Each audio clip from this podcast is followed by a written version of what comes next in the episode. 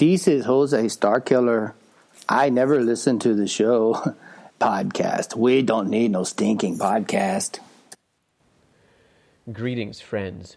Kai Bel Iblis here. I tried tracking you down at the U of A, but when I arrived here, you were apparently off recording some sort of holocast. I've never listened because I'm just too... Wait a minute. When did Alderaan get an artificial moon?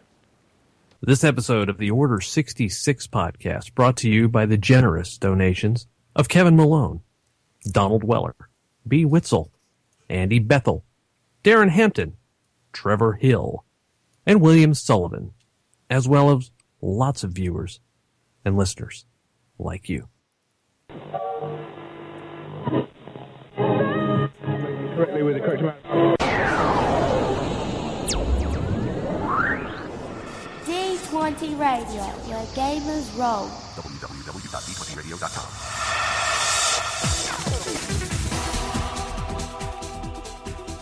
Broadcast live. You're listening to the Order sixty-six podcast. Brought to you by Gamer Nation Studios, D twenty Radio, and Wayne Basta, author of the Aristia series of novels.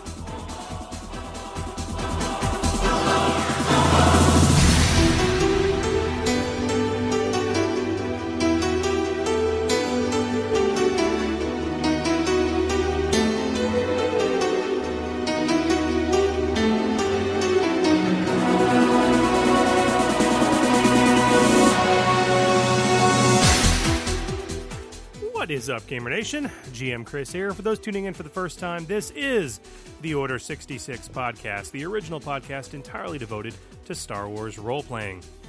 And uh, we are, it is, gosh, it is, is the twenty-fourth of April, um, which is an auspicious night because it's actually the launch, uh, the start of, of Season five of Game of Thrones, which means that our live listenership is actually pretty, pretty shallow right now. um... Uh, we typically have a, uh, a ten-week lull in live listeners, but shout out to those listeners that are watching uh, this simulcast live in Echo Base right now, and to the rest of you that will be downloading and listening to the podcast later. You're in for a treat. Because I am joined, of course, by my erstwhile co-host, the man with the plan, the armor master, the armor maker, the Jedi Knight, the Republic General to my separatist Sith overlord, G M Phil. What's up, dude? Oh, I'm sorry. I was getting ready to watch Game of Thrones. Yeah. What is up, Gamer Nation? It is ha- I am happy to be here, and, and Chris, always a pleasure to be on the show with you. Um, how are you doing today? I'm all right, man. I'm uh, I'm recording. Well, not recording Game of Thrones. I have H B O Go, so I can just now, so I can just watch it at my leisure. Sure. But yeah. But honestly, it's not even the most important thing on my mind right now because mm-hmm. we have a show tonight that I've been waiting for for a very long time. Some folks have been waiting for this show since the game was released. And here to help us with that show, we have a third voice uh, who will be joining us uh, yet again after, gosh, you, you, you, you, it's been so long since you were with us, Max. I know, just ages. Just ages um, since you were last with us. But uh, F F G's own uh, Max Brook, sir, welcome back to the show. Thank you very much for joining us. Thank you so much for having me on. It's great to be here. Well, I am excited, and we are going to run you through the ringer. And when we're done with you, you're going to be panting, and you're going to feel both sick and elated at the same time, man. Ah, so just like every time I work out. Pretty much, yeah. There you go. Yeah. Just think, you, you don't need to work out ever again. You can just come on the show. Well, that would probably be more exercise than my normal regimen, so... No comment. Hey... Well, we have a long show to delve into because we have one of our book discussions ahead, and we have a ton of questions uh, brought forth not only by ourselves but by our wonderful fans and listeners. Um, but before we do that, we do need to get to some announcements, do we not, Phil? Uh, we do, we do. What do you say we get those done and over with? Let's plow into it. Hello there.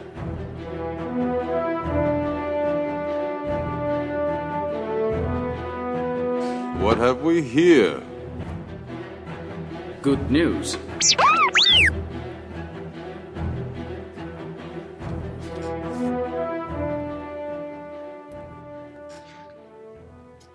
do we got tonight?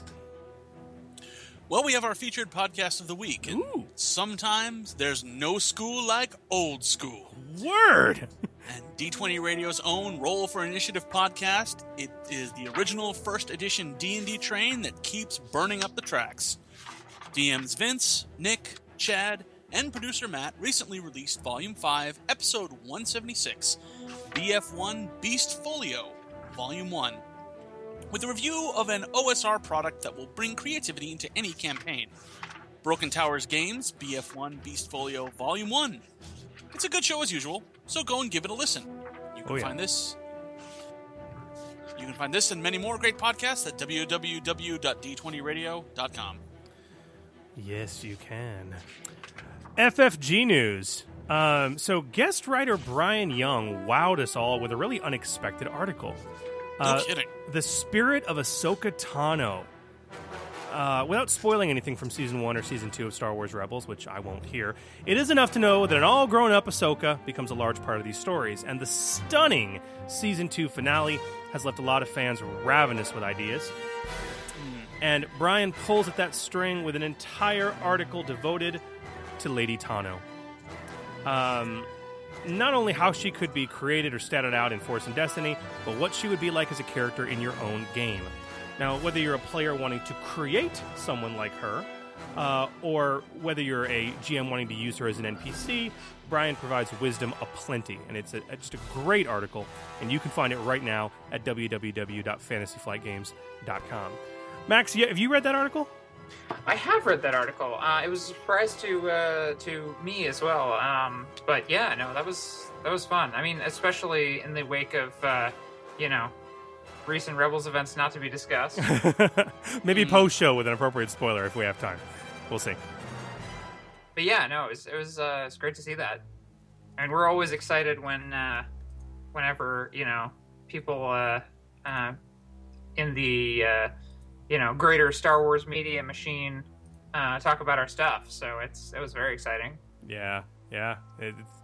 Yeah, I'll, I'll bet. It, it, it was it was a really good article, and then just a, kind of a surprise to see. It's like, oh, here you go. But yeah, good stuff, good stuff. And uh, Phil, while people are surfing those inner tubes, they can, of course, head to the one gaming blog that always shoots first, d twenty radio dot com, no? Uh, they absolutely can. Um, and because that website continues to deliver the best fan-generated content from some of the best gaming minds in the community. We had some pretty good highlights from this past week. Yeah. Um, Chris Hunt continues his HoloNet uplink series with another F F G Star Wars stat block you can drop into your game. Tonight, inspired by a recent replay through of Republic Commando, great Chris brings game. his own rival and minion stats for the Super Battle Droid. That is a great game. Um, it was a classic, man. It was an absolute classic. Ahead of its time. It, w- it was absolutely ahead of its time. And one of the best parts of that game was the incredible soundtrack by Jesse Harlan. Oh, yeah. Um, which I have and use in, in my games now. And it's just, yeah, if, if you want creepy, that it's like Star Wars creepy, dude. It's awesome. Because sometimes that's what you want. Oh, yeah. Uh, D twenty Radio's own Auden, uh, how do you say his name anyway? Lovely. Auden Lovely. Or Lovely. Uh, or lo- lo- Lovely. Or lo- yeah, I better guess. known uh, to myself as Jaeger Grete. It's Jaeger Grete. That's what he is. Throws down another rules lawyer entry in his ongoing review series of Monty Cook's Cypher System. Powerful Gaming. An exercise in creativity and experience. The article digs into the core dice rolling mechanic of Numenera, narrative resolution, and X P rewards. Yeah. Couple of great articles up there, and you can find those and many, many more daily over at w w w dot d twenty radio dot com. Word. Daily articles. You can't go wrong. And while you're at the website, you can, of course, find a couple important buttons on the right-hand side of the page. The first will take you to our forums, where we have a, still a very strong forum community, um, even though everyone seems to be migrating to our Facebook page, which we'll talk about in a moment. Mm. Um, and another interesting link, uh, which we would hope you would click on, which is our Patreon link. Or you can just navigate to patreon dot com slash d twenty radio, where if you like the work that the network does and you want to continue to support us by helping us pay for server space and, most importantly, getting the authors for the blog paid for the work they write for just mm. a few dollars a month, you can help support the D twenty Radio Network, the Order sixty-six podcast, and the other fine casts on the network. Just head to patreon dot com slash d twenty radio and pledge your support. And then, of course, the social media plug. As I said before, stay in the know. Follow D twenty Radio on Facebook. We have news and podcast info on a daily basis, a very strong Facebook community, constantly posting nuggets of gaming goodness, questions, answers, nerdy bits of awesome. It, um, yeah, it's pretty much replaced the general banter section of our forums. Yeah, it has. I mean, we yeah, it's it's and which is good, which is good. But you guys should go there, and even if you're not on Facebook, you should sign up just so you can follow D twenty Radio on Facebook because it's a great little community we have there.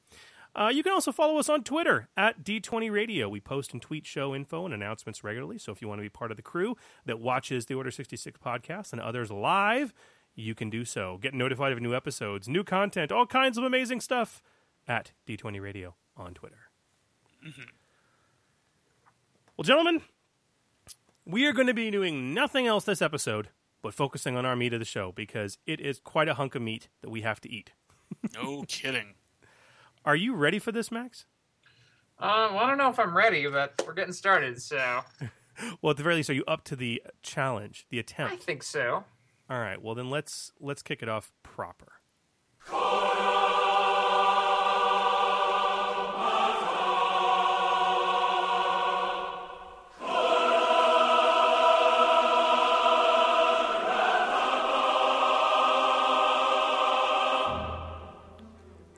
Well, the Order sixty-six podcast is pleased to welcome back D twenty Radio's own Max Brook. And Max, I believe this is your third appearance on our humble show. I believe that's correct, yeah. Um, for Desperate Allies. Um, and then Keeping the Peace. Keeping the Peace and now Special Modifications. That's right, that's right. You, so you last joined us just very recently, a couple months ago in episode seventy-one, Keeping the Peace. And we're proud to have you back to talk about the recently released and incredibly anticipated Special Modifications, the fifth career book for Edge of the Empire line, uh, devoted entirely to the technician. For months, there were rumors about this book. Not only would it give the tech-loving players a source book to call their own, but there were whispers, rumors, that it might, just maybe, fully flesh out a set of mechanics that fans have been literally begging for for years now, mm. crafting. And this book did not disappoint. And we are going to deep dive into it tonight as we ask Max our questions and yours about the production of Special Modifications, what went into its creation, and most importantly, how all these features work. So whip out those toolkits, Gamer Nations. Secure your Scomp Link nice and tight and fiddle with those Hydra Spanners all night long as we pull Max Brook headlong over the cliff and into the abyss tonight with technician questions and Special Modifications musings on your Order sixty-six podcast. Meat of the show. This is like one of those Texas challenges where someone drops a seventy-two ounce steak with all the trimmings in front of you and says, "You got a half hour. Eat it." Down here, that's a thing, Max. Oh, I, I'm, it's a thing. I'm I'm aware of that that phenomenon. I, I can't say I've ever attempted it. Um, uh, I I do have. Uh, some stories about one, one Gen Con where I, I made some mistakes involving a steak, but uh, we'll Ooh. get back to that later if, uh, if it becomes relevant. Oh, I have I have other m- mistakes at Gen Con stories, but they don't involve steak. Mm. They typically involve tequila. Um, As well they should. Interestingly enough, none of them are half as enter- entertaining as my mistakes from Gamer Nation Con stories. Uh Which this, I believe it. Which this past year actually involved passing out at one point. Um, mm. uh, so yeah, yeah. After after starting a game too, which is a lot of fun. Um, Take over for me. I'll be right back. Where the hell did Chris go? I don't remember. It's been twenty minutes. Did he die? I don't remember. Anything. G M tactic, build anticipation by leaving your players worried that you might be dead. At least he left a sub. He he left a replacement Chris. I did. I did. And he apparently had, he had uh, Chris Bradshaw take over for him for, well, for a moment. Yeah, it was, it was just supposed to be a trip to the bathroom. I remember that. I don't remember coming out. I don't remember falling asleep in a chair in the hallway, but that apparently happened. Yes. Um. So anyway. Wow, tangent time. Woo-hoo. Um. Okay, so we are here to talk about Special Modifications. Um. It is it is exciting and far out and solid and right on. And people had a lot of questions. We had, what, eleven pages of questions, I think? It's something like that, yeah. Um, and we're going to get to what we can, Gamer Nation. But, Phil, I think even though it's not in the notes, we do need to talk briefly about our boilerplate. Um, we, Absolutely. We, we got a lot of questions, guys, and we're going to do our very best um, to, to answer everything that you guys have. Uh, but, of course, we got to be respectful of, of Mister Brooks' time um, as well as our own. mm. So we're going to get to what we can. Uh, but if there is a question of yours that you submitted that we weren't able to cover, we do apologize. We're going to do our best to get to everything. Yeah. But let's crack into this book, man, um, starting with some general questions, production, and overall design. I really want to talk and kind of start this off, Max, with questions about the development of the book and, and the design choices. So I'm going to put you on the spot, man. Give me the hard sell. I mean, there are, there are a few fans who will question buying this book. It is, in fact, probably to date the one single book that F F G can virtually guarantee will be bought by players and G Ms playing in any of the three lines um, because of the mechanics that are in it. But if you had to explain to a gamer why they should buy this book, what would you say? Uh, well, I think obviously the uh, the main selling point is the uh, the long-awaited Mustafarians. No, mm. I'm kidding. um, although I actually uh, came to really like all three of the species in this book, despite not knowing much about them uh, at the beginning. But um, no, I think uh, the sell on this book is, is pretty straightforward, um, which is that uh, if you uh, want to be able to uh, play a character who um, builds stuff in games and you're looking for some guidelines on that, or if you're a G M and you want to outfit your N P Cs with uh, even more terrifying equipment and you're looking for some guidance on that, um, this is really the the toolkit, as it were, for technology on the fringe in Star Wars. Um, it doesn't uh, it doesn't get much into um, military hardware, but uh, for any certainly for any any game where you're going to be dealing with the uh, outskirts of society, and let's be honest, that happens in every Star Wars game eventually. um, or if you just want to delve into mad science, no matter where you are, which is a, uh, a a beloved pastime of my R P G characters, at least. Um, this is a this is a book you don't want to miss out on. Um, the uh, new specializations all play to that really well. The uh, cybertech, uh, the droid tech, and the modder. Um, and they're, they've all got new talents that do that. Um, the signature abilities um, help you uh, build stuff and build and optimize your inventions. Um, and then, uh, you know, there's all sorts of new tools and equipment and ships. Uh, and then finally, the third chapter, um, one of the probably the crunchiest third chapter we've done in one of these uh, supplements to date. Yeah. Um, Uh, has uh, item crafting, uh, more uh, fleshed out slicing rules for um, you know duels between slicers, and uh, just lots of guidance on uh, what to give technicians as rewards, how to work them into campaigns, how to tell their stories. That's quite a hard sell. Mm. Um, so thank you.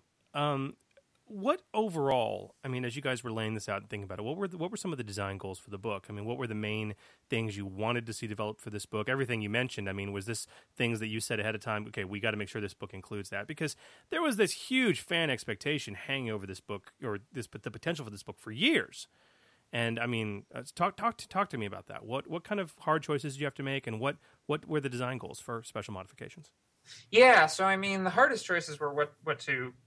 not put in here, because you know technology in Star Wars is such an interesting thing, right? It doesn't really necessarily it plays an important role in the story, but it doesn't necessarily behave the way technology does in the modern world. Like, there's this very archaic feel to a lot of technology in Star Wars. I mean, like, obviously you see this in in anything to do with uh, with the Jedi, but even just the like run of the mill technology before before Luke learns anything about the old traditions. You know, he's dealing with uh You know, this this weird environment where they have this crazy high technology, but he also lives on a on a moisture farm, and some things they they use very, you know, simple technological solutions. And then they also have, you know, talking robot buddies who, you know, like are these incredibly, unimaginably complex machines, certainly at the time the films were made and even today, really. Um, so, you know, it's this strange mix of like surprisingly low tech and like casually high tech that nobody really remarks on. Um, and so, you know, technology is obviously very important, but it's a bit different from the way technology functions in the modern world too, which is another thing that I think makes it t- so attractive for storytelling purposes. One of, um, one of the things I think, Phil, you had told me once, you, you used a term that I has stuck with me ever since. When you think about Star Wars technology, mm. it's an analog future. Yeah. And yeah, definitely. Well, it's it's interesting because it's it's it's partly that, you know, like vision of the fa- it's partly that uh, vision of the past future, but I think it's also partly that Star Wars is drawing on even, I mean, you know, obviously uh, these days, you know, it was made a long time ago, but but even when it was was current, it was drawing on a lot of sources that were even uh, even older and drawing, you know, inspiration for its technology from those. I mean, you see in the designs, you know, like C- early C three P O designs look like the robot from Metropolis. Right. You know, there's a lot of Flash Gordon in its D N A. And so these, it's drawing from these even older, you know, like works that, you know, were, were futurist works from prior. So it's sort of always had this retro feel to it. Yeah. Um, and I think that's, that's definitely part of the, the, the feel of the, like, yeah, they would, nothing would be digital. It would be analog in, in Star Wars. High-tech computers just don't seem like they were made, or at least back during the original trilogy. I mean, mm-hmm. It became obvious that there was more of an influence from the prequels, but it still feels like it's it's low-tech. It's no, low-tech high information age. No, definitely. Um, you know, it's it's not like when Obi-Wan needs a p- piece of information, he, you know, just like pulls it up on his space iPad, even in the prequels, right? He goes to an archive, he goes right. to a physical place to get information, which in theory there should be no reason for him to do, but it wouldn't feel very Star Wars-y if he could just access that information anywhere. Right, right. It's interesting. So, in light of that, I mean, when you guys were laying laying out the goals for this book, I mean, obviously it's a career book, right? So, We we expect we expect the pattern. We expect, all right, I want to see at least three new races. I want to see at least three new specs, um, you know, and new equipment and gear. But, you know, the decision to include crafting rules in this and, and the slicing rules, the workshop section, which are, are the things that kind of have really blown people out of the water. Um, did you guys know from the outset that, okay, this is going to be the book we're going to include the majority of this in? Yeah, so at the early on in the process, we always build a book plan and we figure out what we're gonna we're gonna have in the book. I'm actually got it sitting open in front of me right now, um, so I can remember the stuff I worked on uh, a, a year ago, but um, over a year ago even. But uh, yeah, so looking at the you know looking at that, for instance, it's interesting because you know you mentioned like the stuff we expect, and and so you know we have a fairly strong formula for these books. You know we're gonna have the new species, we're gonna have the new specializations, we're gonna have certain new stuff, we're gonna have some G M guidance stuff. But really, there are about sixty to seventy pages that are pretty well spoken for in what content they're going to contain, roughly. You know, this is going to be dedicated to new species. This is going to be dedicated to new stuff. And so there are about twenty to twenty-five pages that are really, like, in flux. And it's mostly in Chapter three. Um, now, uh, you know, where specific emphasis goes in many of those things goes to the writers. For instance, um, so for crafting, you know... we set out a fairly large section for crafting because the crafting rules had actually already been written or were in the process of being written by the time the book went into um, uh, went into the stage because I would, had been writing those myself for a while. Um, but on the other hand, workshops, which you mentioned, which ended up getting a, a lot of space because they were a really good idea, are just sort of a, a footnote in this this plan. It's like technician rewards. We should do something with workshops, and I kind of gave that rough concept to the writer, and he fleshed it out, and it was really great. And so we ended up dedicating a little bit more space to that. Um, but uh, so it's it's always an, a kind of a fluid process. But in some cases, things are pretty pretty well locked in from the beginning. And like we knew we wanted crafting in here. Um, instead of having a, uh, a a freelancer write the crafting section, we actually wrote it uh, as a team. I wrote most of it, and then everyone else on the team reviewed it. And we went over it together to make sure it worked and all that. And we had to we had to do that a bit in advance because of the armor crafting rules and keeping the peace. We needed it all to be consistent, so we sort of did it all together and then split it up.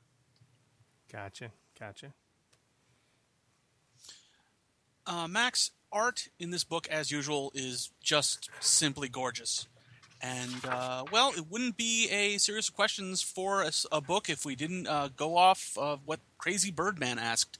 Mm-hmm. I would like to know if there were more about the artwork. Any stories in there? Are there any characters from the books or comics in there, like Mirax Tarek on the cover of Fly Casual?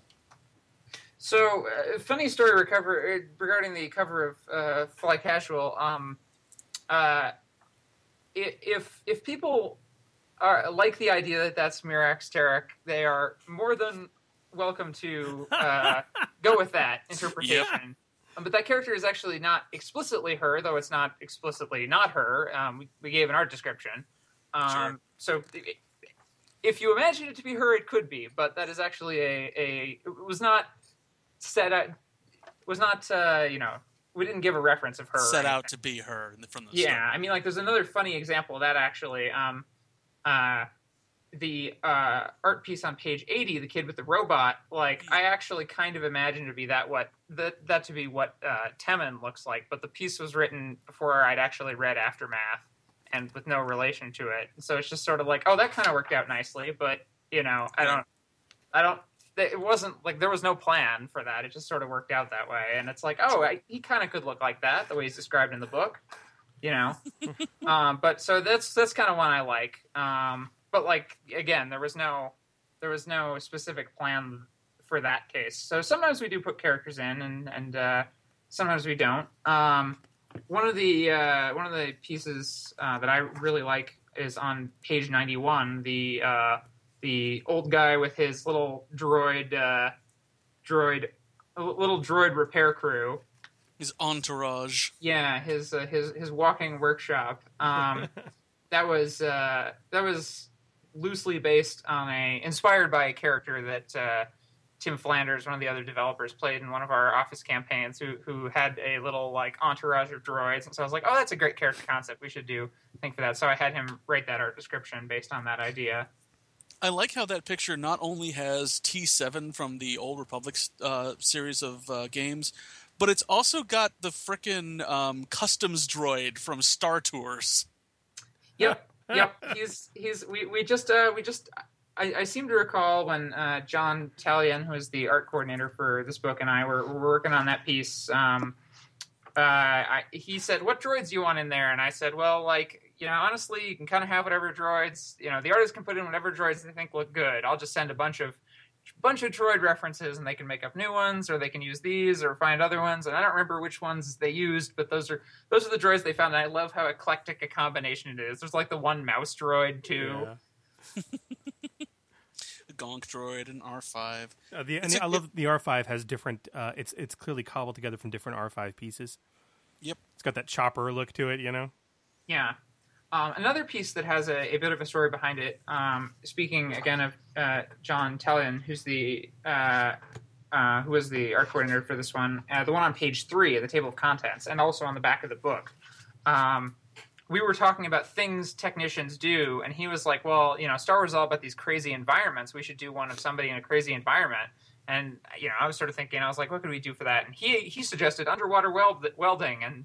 So that piece was basically his brainchild, and I thought that came out super awesome because we do yeah. see all these crazy underwater environments that have these big machines in them, and like you know, sometimes they're on you know Mon Calamari, so like oh yeah, Mon Cal, obviously they can work underwater. They build their ships underwater, even I think. But and I was like, well, you'd need this underwater welding suit, and so we like looked up what those actually look like because people do that in real life, and like researched that a little bit, and he.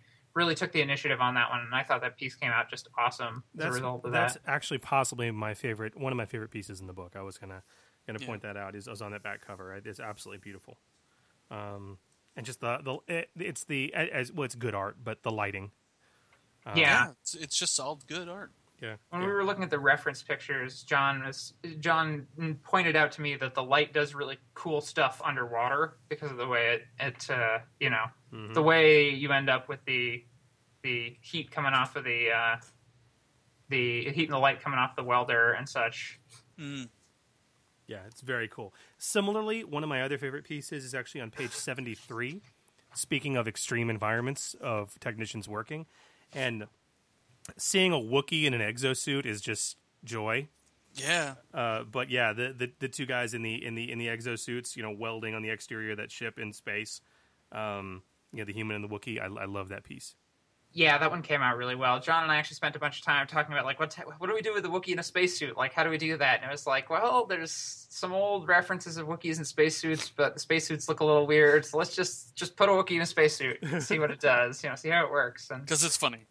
Yeah, no, exactly. And it's like, you know, they can't breathe in space. They need a spacesuit, too, so... Nobody wants to wear the Wookiee's suit, you know, fleas. Yeah. It's. I mean, you know... It's all stretched out. I love it. Now, the other piece, strangely enough, it page nineteen, the the ma- the maquette of the various species. Yes. The best, yes. The basilisk.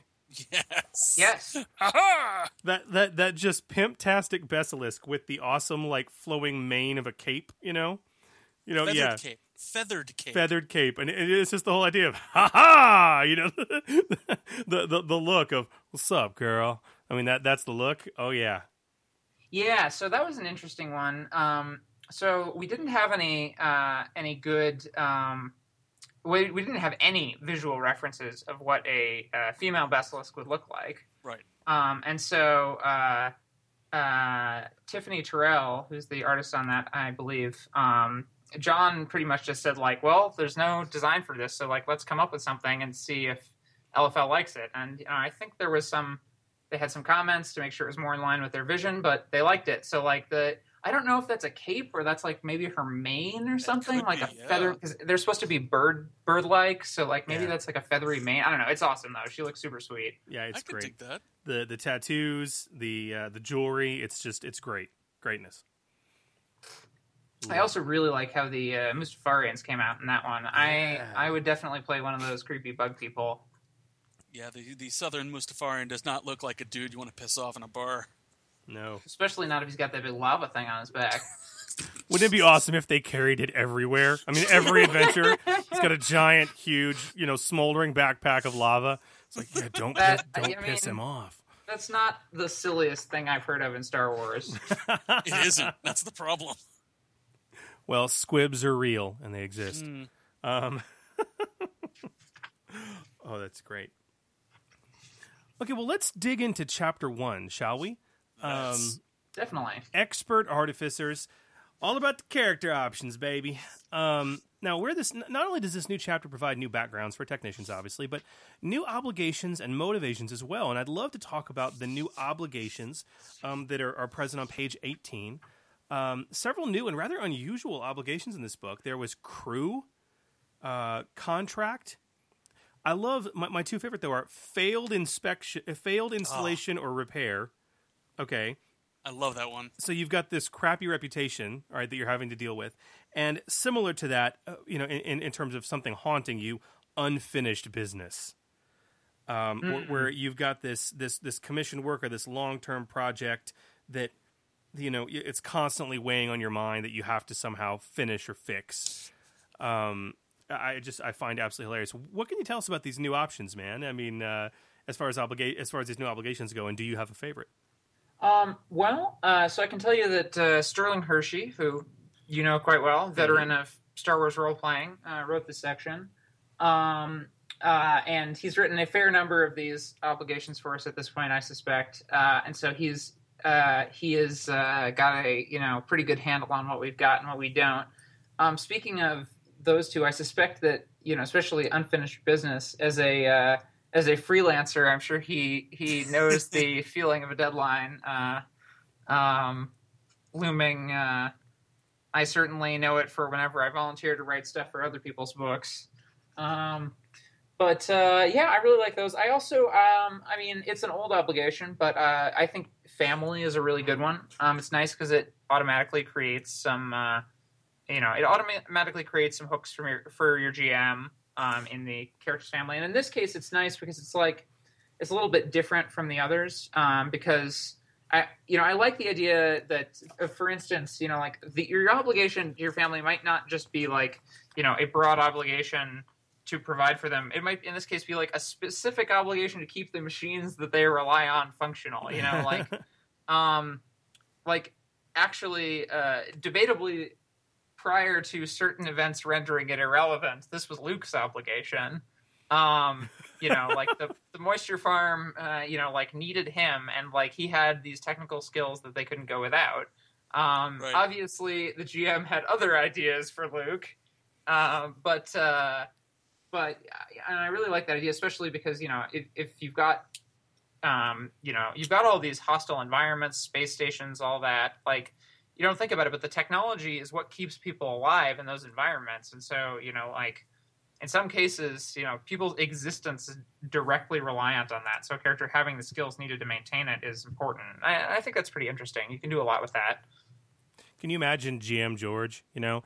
He's like, listen, Mark, I know you really like your character's obligation, but, but like, you know, I- I'm going to buy it off at the end of the session. What? Why? Well, I've got plans, okay? I've got plans, but trust me, I'm going to give you a whole new family obligation in just a few more sessions, okay? Yes, that's true. It does kind of stay a family obligation. Very good, very good. Now, also with that, sort of on the flip side of obligation, um, over on page thirty-six thirty-seven, we have a new set of motivations. Um, kind of tr- true to form for these these career books so far. We have a new motivation type of innovation, obviously very fitting, um, with with ten new motivations that are very, uh, they line up very perfectly with the technician's mind frame. I mean, what can you tell us about these and um, and and and their their genesis and creation as well? Well, again, these were these were Sterling Hershey, um, again doing his doing his uh, awesome thing. Um, Uh, I suspect, given that I know, um, you know, he is uh, he's he's pretty into um, doing these uh, these various things. Uh, has been has done a great job with these in past books. Did a great job here. I think you know he expanded well on what are some uh, you know. He he he didn't just go with the obvious ideas.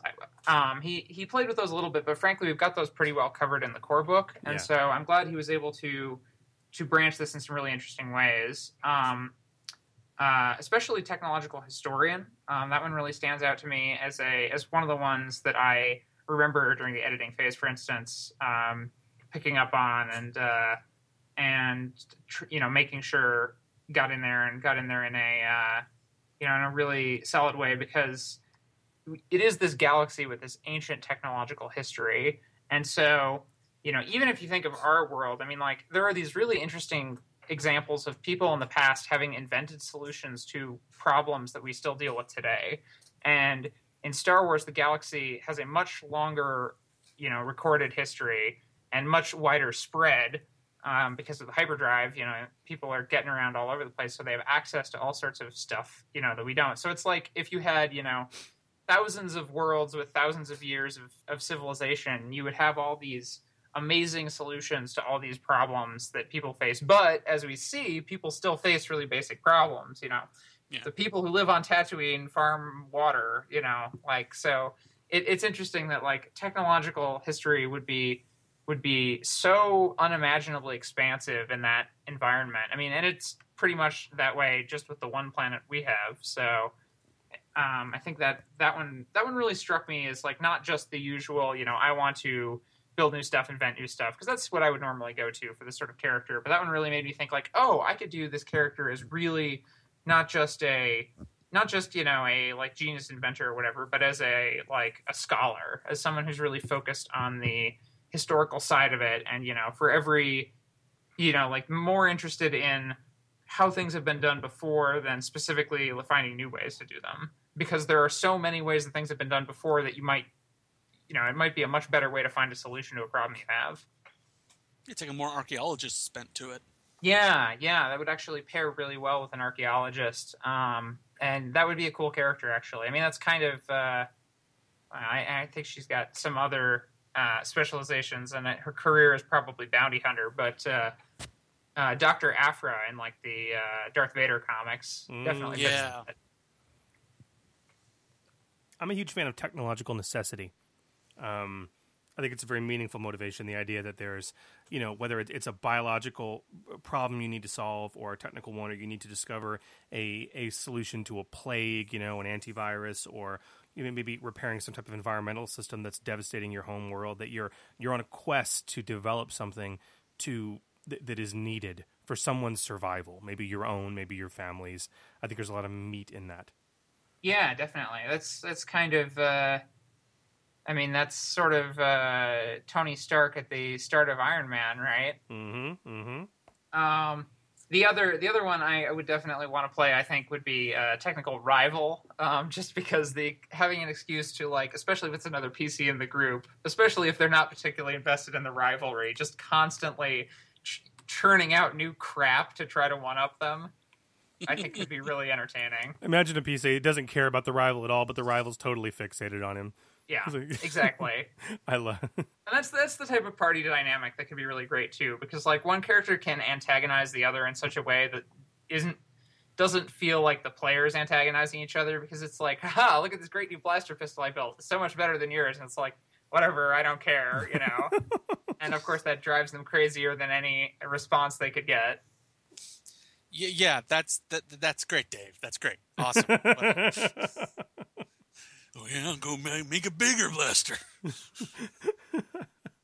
Exactly. Check out my blaster now. Is that a hover sled? Yup. There's some really good options here. Really good options. Very. Now, Phil, do you want to uh, jaw a bit about the species? Because obviously we had some very interesting species in this book. We absolutely did. We had three new ones. The four-armed basilisk, uh, favorite of one of my P Cs, uh, the notoriously rough and tumble dugs, and the Mustafarians. But we didn't get one Mustafarian. We got two of them, two subspecies of these volcanic survivors.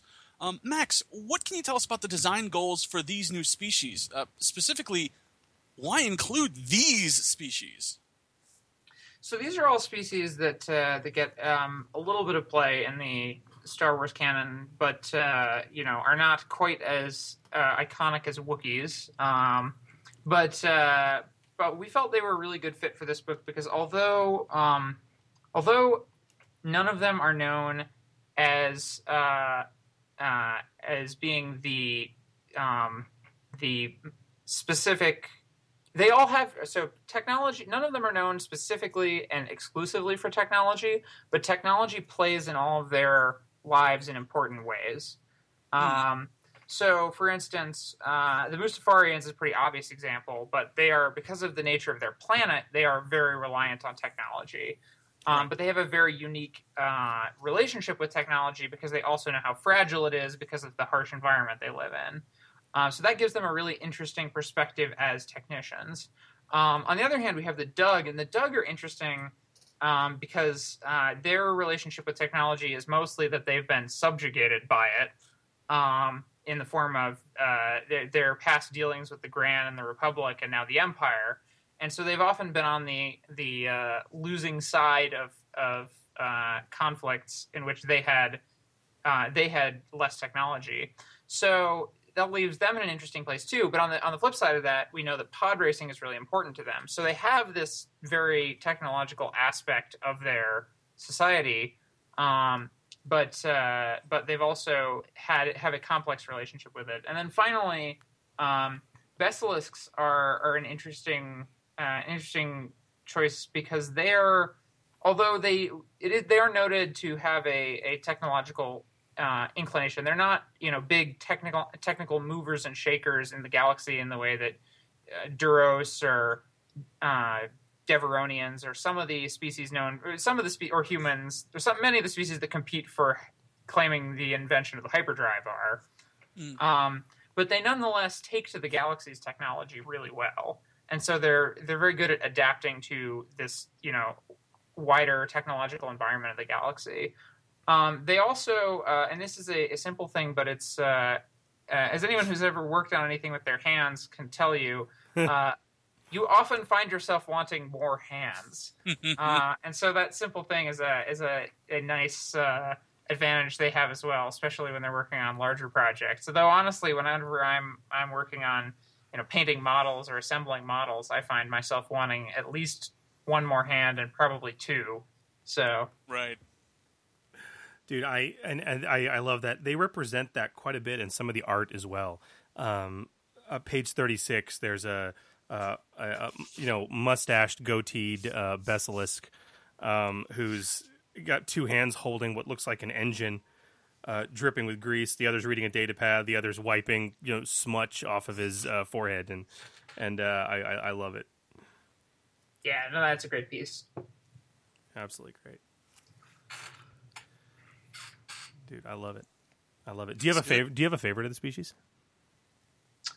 Um, yeah, I, of these, I think I think uh, I was initially least interested in the Mustafarians, and by the end of learning about them from the for this book and from this book, I, I was most interested in them. Um, I like that they're they're this interesting case where they have these two pretty different subspecies, um, and they have like a you know a reason for that written up in the like different gravity and places on their planet. But they also they're they're weirdly. They're they're an insular species, which always makes them fun to play in a wider galaxy because you, you know, but they're not insular quite for the reasons that a lot of other species are. They're not particularly xenophobic. They're not particularly, um, you know, they're not they're not particularly like they haven't had like especially bad dealings with outsiders. They just don't have a lot of interest in stuff beyond their world. So you can you can use that to sort of springboard a character concept where it's like, okay, so if most, you know, most of them are more concerned with matters on their homeworld, what drives this character to, to want to leave? You know, like, is it a, is it the way this character differs from the norm, or is it a way this character is sort of pursuing some goal that can't be pursued on Mustafar or something like that? So it, it sort of makes you think about that and start to deepen the character a little bit immediately, which is, is always nice. Mm. That's, that's good. That's good. I like the dogs, but that's because I like dogs. I dig the basilisks. I dig the basilisks. Although there is one, there is actually one complaint I do have about this book, and that's you guys gave the basilisks the additional limbs quality, the same quality that the Zextu had from Stay on Target. Yeah. When you had basilisks in, there was a basilisk adventurer of some sort in Force and Destiny. And I much prefer the additional limb quality that they got from in that book. I thought that fit the basilisks a little bit better because I always felt that the uh, the Zextu's free extra maneuver for having multiple limbs was kind of attributed to their agility. Are you Meanwhile, talking about the stat in Chronicles of the Gatekeeper? No, in uh, it's in the uh, uh, there's some chapter in Force and Destiny that's called unu- that's like unusual adversaries or or or, or galactic oddities, maybe it's called. There's a basilisk adventurer, and the ability he's got in there is um, basically spend two advantage during any melee attack, and you deal the same damage to an additional engaged attacker. Hmm. Yeah. So we, we did discuss that. Um. Uh. There was there was uh some uh back and forth on that when when that came up with the team, but uh, the the ultimate decision was. Um, because we try to keep species abilities pretty straightforward, and because we have done additional limbs for a player species in a different way, we decided to reflect it with the more generally applicable uh, basilisk ability versus the really combat-focused one that character had. Well, I can dig that. I mean, it, it does certainly make sense. I mean, you can think about it as, okay, I'm going to spend my free second maneuver to brace and get rid of some some environmental d- difficulty without it costing me any strain. Sure. Yeah.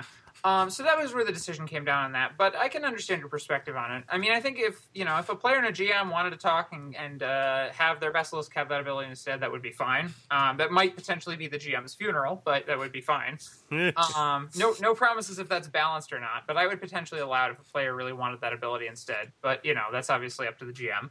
Yeah, yeah. My basilisk force user tends to shred the hell out of people with his double saber, that thing. I believe it. It's, it's kind of brutal. It's kind I believe of brutal. It. So yes, uh, G Ms, uh, if you want to give that to your players, uh, G Ms beware. Go ahead, but uh, you know, uh, just uh, be ready for what may happen. And for those following along, I did find that stat, Phil. Um, it's actually page four seventeen, four eighteen cool. of uh, Force and Destiny Core Rulebook, right there. Yeah, I see it. I missed that actually. I don't.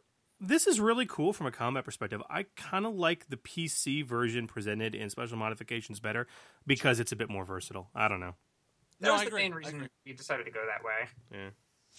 Yeah, it is a little more versatile. So that's species. The other drool-worthy uh, uh, addition to the book and uh, included with this book are the three new specializations. Um, this might be the only book yet released where the specializations weren't the first thing fans turned to, but they were most certainly the second. Um, you give us three wonderful, flavorful speci- uh, spe- uh, specializations here. Cybertech, Droid Tech, and the Modder. Um, starting with Cybertech's, devoted to the installation and modification of cybernetics. What can you tell us about the design goals that you guys had for the Cybertech spec? Yeah, so uh, when we set out to put together the cyber tech spec, I mean, it was discussed with the team. We had, you know, we have our plan of, of specializations for books spread out across the various lines, and cyber tech was on here. And so, you know, when I knew I was on this book, I sat down with the team and said, okay, what do we want this to accomplish? And there were, there were a few goals. Um, one of them was obviously it should be should be good at doing cybernetics-related stuff. Um, it would be pretty disappointing if it wasn't. Um, uh, but on top of that, you know, that sort of core competency, we thought, well, because they do deal, they do interact with, um, you know, cutting people up uh, and putting them back together, um, uh, better, improved. Um, uh, because they do deal with that, uh, they should probably have uh, some medicine-related stuff. And then we decided, well, you know, there's no technician with medicine as a skill currently, and that would be a really interesting, different thing. So uh, giving them the medicine skill seemed like a good option. It absolutely fits. Um, besides that, we wanted to play with the idea that cybernetics um, can let characters do things they normally couldn't. Um, obviously, the cybernetics in the core rulebook are extremely potent, some of them anyway, um, especially the arms, legs, and uh, brain. Um, but they're very simple. Um, and they're very simple by design because, you know, it's the core book and it's a narrative game and we wanted to keep things sane. Mm. Um and not overload people. Um, but uh, speaking of overloading things, one thing you can't do with your cybernetics is push them past their limits um, in the core rulebook. And so we felt strongly that that would be an important thing to have. Like, not only new ways to use them differently with, like, energy transfer and um, other related talents, but also the ability to to push your cybernetics past their limits and, uh, you know, overclock them. Um And uh, the overcharge chain went through a bunch of different iterations, actually, uh, in how it worked. Um, but we ultimately uh, settled on on what it is, and uh, I'm pretty happy with it. I love the overcharge chain. It's good. It, it's it's that's like the epitome of this spec to me. But yeah, it's crazy. What about the custom skill? So you have the sidebar that's there on page twenty-eight um, for a custom skill of cybernetics intellect. I mean, talk to me about this. Why why this instead of just standard mechanics? Well, the reason we did this, actually, is because we had already introduced this concept in um, uh, Beyond the Rim, okay. One of our adventures, um, where there was a uh, character with the cybernetics custom skill, and she had a very similar call-out bar with it, and it even called out that she could teach it to P Cs.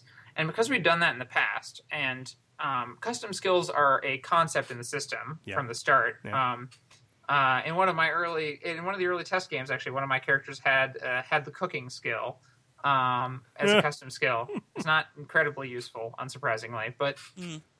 it came up from time to time. Um, but uh, I mean, nobody ever wanted to eat what he cooked because it tended to be because he was a Trandoshan, so it tended to be sentient creatures. But that, that was a separate problem. Um, Uh, but anyway, so custom skills are a thing that G Ms, you know, can and should feel free to introduce. And since we'd already played with the concept of cybernetics being a potential custom skill, um, uh, you know, we discussed it when we were doing this, and uh, Sam made the recommendation, which I agreed with, that, well, let's throw in a sidebar, basically like the one in, in Beyond the Rim. And uh, if people want to use it, they can. If they don't want to, they don't have to. It's up to the G M. Gotcha. Makes sense.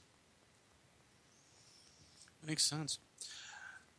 The next, the second uh, specialization that you gave us was droid tech, uh, devoted to crafting and improving droids.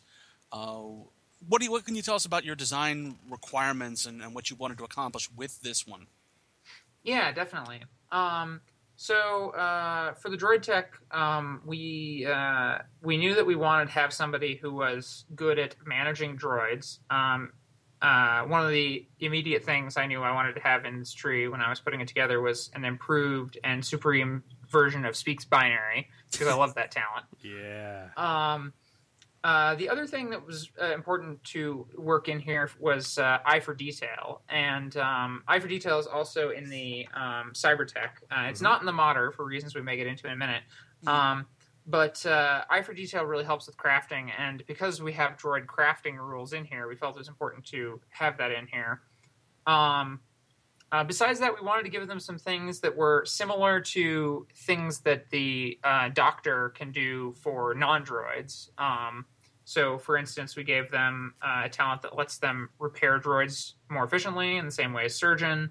Uh, we gave them the ability to uh, improve their droids uh, or nearby droids um, in the same way that uh, the Doctor can use STEM application and improved STEM application. Um, so uh, there was a lot of room for parallelism there, um, which uh, I think worked out pretty well. I, it did. I um, I noticed that, that link as well, or that, that comparison. Um, and I also have to agree with you. I think improved speaks binary. I giggled and chuckled when I saw that. It makes perfect sense. So it was very good. But we actually also had a listener question, did we not, Phil, about one of these talents? Uh, we did. It comes to us from Richard Buxton, who is joining us right now in Echo Base chat. Hello, Echo Base.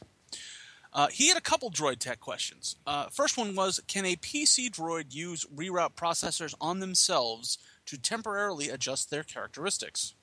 Yes, it was part of the intention that a droid a droid could be a droid tech. Um, Why not? The specialization, actually, speaking of playtest characters, uh, there was an early test game where we had a droid mechanic who was obsessed with uh, um, droid rights and eventually became uh, something of a galactic menace.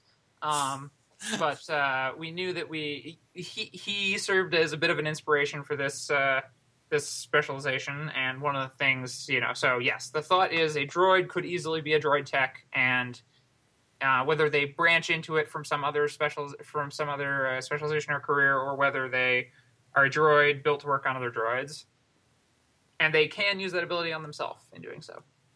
What about redundant systems? He uh, goes on to ask, can a P C droid use redundant systems on themselves to harvest parts for repairing other machines? I don't see why not. Um, yeah. Within the restriction that the core rulebook says uh, the two machines have to be of roughly, roughly comparable technological level and complexity. Yeah, um, yeah I don't see why not. That seems like a perfectly good use of redundant systems to me. See, it cracks me up listening to your, your story about the P C droid, you know, that inspired this, and just the differences in playgroups. Because my playgroup, if we had a P C droid that decided to go droid tech, it would be because he wanted to create, like, you know, he could like no, like he couldn't find a date, so he wants to create the love of his life or something. No, uh, no, that that droid was too busy trying to romance our ship's computer. Oh, that's awesome! With middling success. All, all I can picture in my head right now is Bender. You know, hey girl, yeah, hey like girl, that. A little bit like that. Hey baby, hey baby. But I imagine this Doctor Frankenstein style droid. He keeps creating droids, and it's like, hey, you want to go have some oil together? It's um, no, I've I've got I've got to reroute my servos, but thank you. Just you, you just created the most depressing, uh, the most depre- the most uh, ethically questionable and depressing character I've heard of all night. Right on. And he keeps trying every every session. He's made a new droid, and they just keep rejecting him. Oh yeah, that could be great. Which brings us to the last of the uh, specializations in this book, the modder. Uh, my God, is this a drool-worthy spec? It is. Uh, it doesn't focus on building things from scratch, but modifying existing tech. Um, Which makes right, so, which, that makes sense. I'm guessing that's the reason Eye for Detail is not in this as well. That is yeah. correct. The modder, so it's it's sort of a, a difference of philosophy. Uh, when faced with a problem, um, the other two uh, specializations and, you know, sort of invent, more inventory technicians are going to be like, okay, I can build something to fix this. But the modder, you know, pulls the power source out of somebody's blaster, you know, wires in the toaster, and then is like, oh, that's close enough.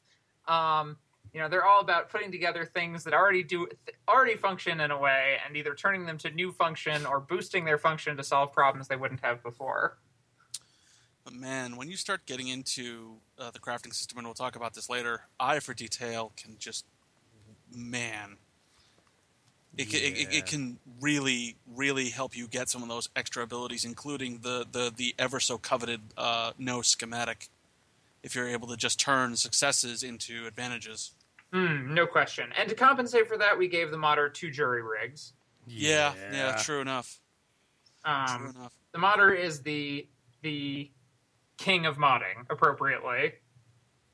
And I'll be quite frank, when this book was announced, I was going through and I was like, hmm, I'll bet they're going to reprint The Rigger in this.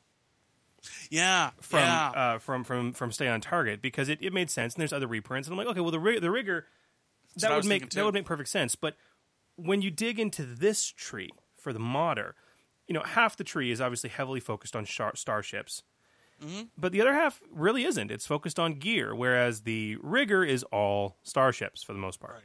So yeah, the other sense. thing about the rigger is that the rigger, we considered reprinting the rigger here, was discussed because we, we don't like to make specializations that do the exact same thing as other specializations. It's mm-hmm. something we try to avoid. Um, so, you know, there was a conversation where I sat down with Andrew Fisher, who worked on Stay on Target, a couple other people, and said, okay, do we reprint the rigger or do we do something new? Um, and we decided that really the rigger just didn't fit that well in the Technician and didn't fit that well in Edge of the Empire. It's a very Age of Rebellion focused specialization, and it works perfectly mm-hmm. there, and a lot of its talents were worth pulling into a new one. But the other nice thing about this is if you want to do both, you yes. can get yourself a custom, you can get yourself a uh, signature uh, you know seven. Corellian Corvette. You can get up to signature seven. Dang. Um, I mean, you're doing two full specializations that way, but yes. Uh, and we, we thought about that, and we were like, is that a problem? And they were like, no, this is a good thing. If you want to do both, Uh, if you want to invest that much experience in having, you know, like your big signature vehicle, do it. It's awesome. No, I dig that. I dig that. This is the Millennium Falcon. You have to get one of those first. So, like, you know. True. True. And I do like that. I, I, I, I dig that you guys, you guys sort of set a precedent kind of early on that, okay, some trees may appear in later books. But I, I, really enjoy the fact that you haven't done that much at all.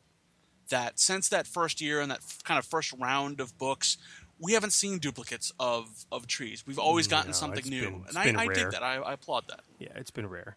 And, it, Dupli- and it, yeah. Duplications, I think, I mean, in something, in some cases, they're definitely a good thing. And, um, you know, again, I it's better, in my opinion, and this is, you know, the general opinion of the department, that if it's a different game line and, you know, there's this, there's one that's just perfect, we should reprint it, um, because we don't want to make something that's the same thing but, you know, slightly different. Partly because we don't want people to be able to stack a lot of their repeatable talents in those, and partly sure. because it's just not very interesting. Uh, and it's and it's more um, it actually is is more interesting to give a specialization in a different career than to give a another thing that is basically the same specialization.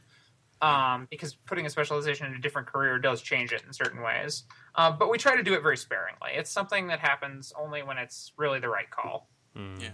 Got to admit, I will be absolutely shocked if the Heavy from Dangerous Covenants is not reprinted in whatever the Soldier book is. Absolutely shocked. But that's a, pro- a product that hasn't been announced yet, so let us move on. I was going to say, your, your speculation has been noted, and I cannot speak to future plans. Word. Of course, of course. We we did have a question, actually, uh, from Mandalore the Ultimate, and it yes. actually relates to the Gearhead talent in Modder. Now, obviously, that's not a, a book-specific talent, but it it's... Uh, he, it is quite a common talent, as many of my Technician-playing P Cs will attest to. It, it is very, very, very Technician-y. Um Yeah, a simple question. Uh, do multiple ranks of the second effect of Gearhead stack? And if they do stack, I mean, like, for example, three ranks of Gearhead, would that give you one-eighth of the time to mod attachments? Uh, they do not stack. Page one thirty-six of the Edge of the Empire core rulebook calls out that they don't.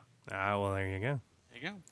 And I could have answered that, too, but I wanted to let our developer answer that. So it's there. They yeah. asked the question for the devs, no, not just for us, man. I, the, the, this, this you got to let it happen. You got, of course, of course. Plus, I'm any happy to answer it. Any excuse to, to hear Max's sultry tones is a good excuse. I'm yeah. just going to say that. So there. I try.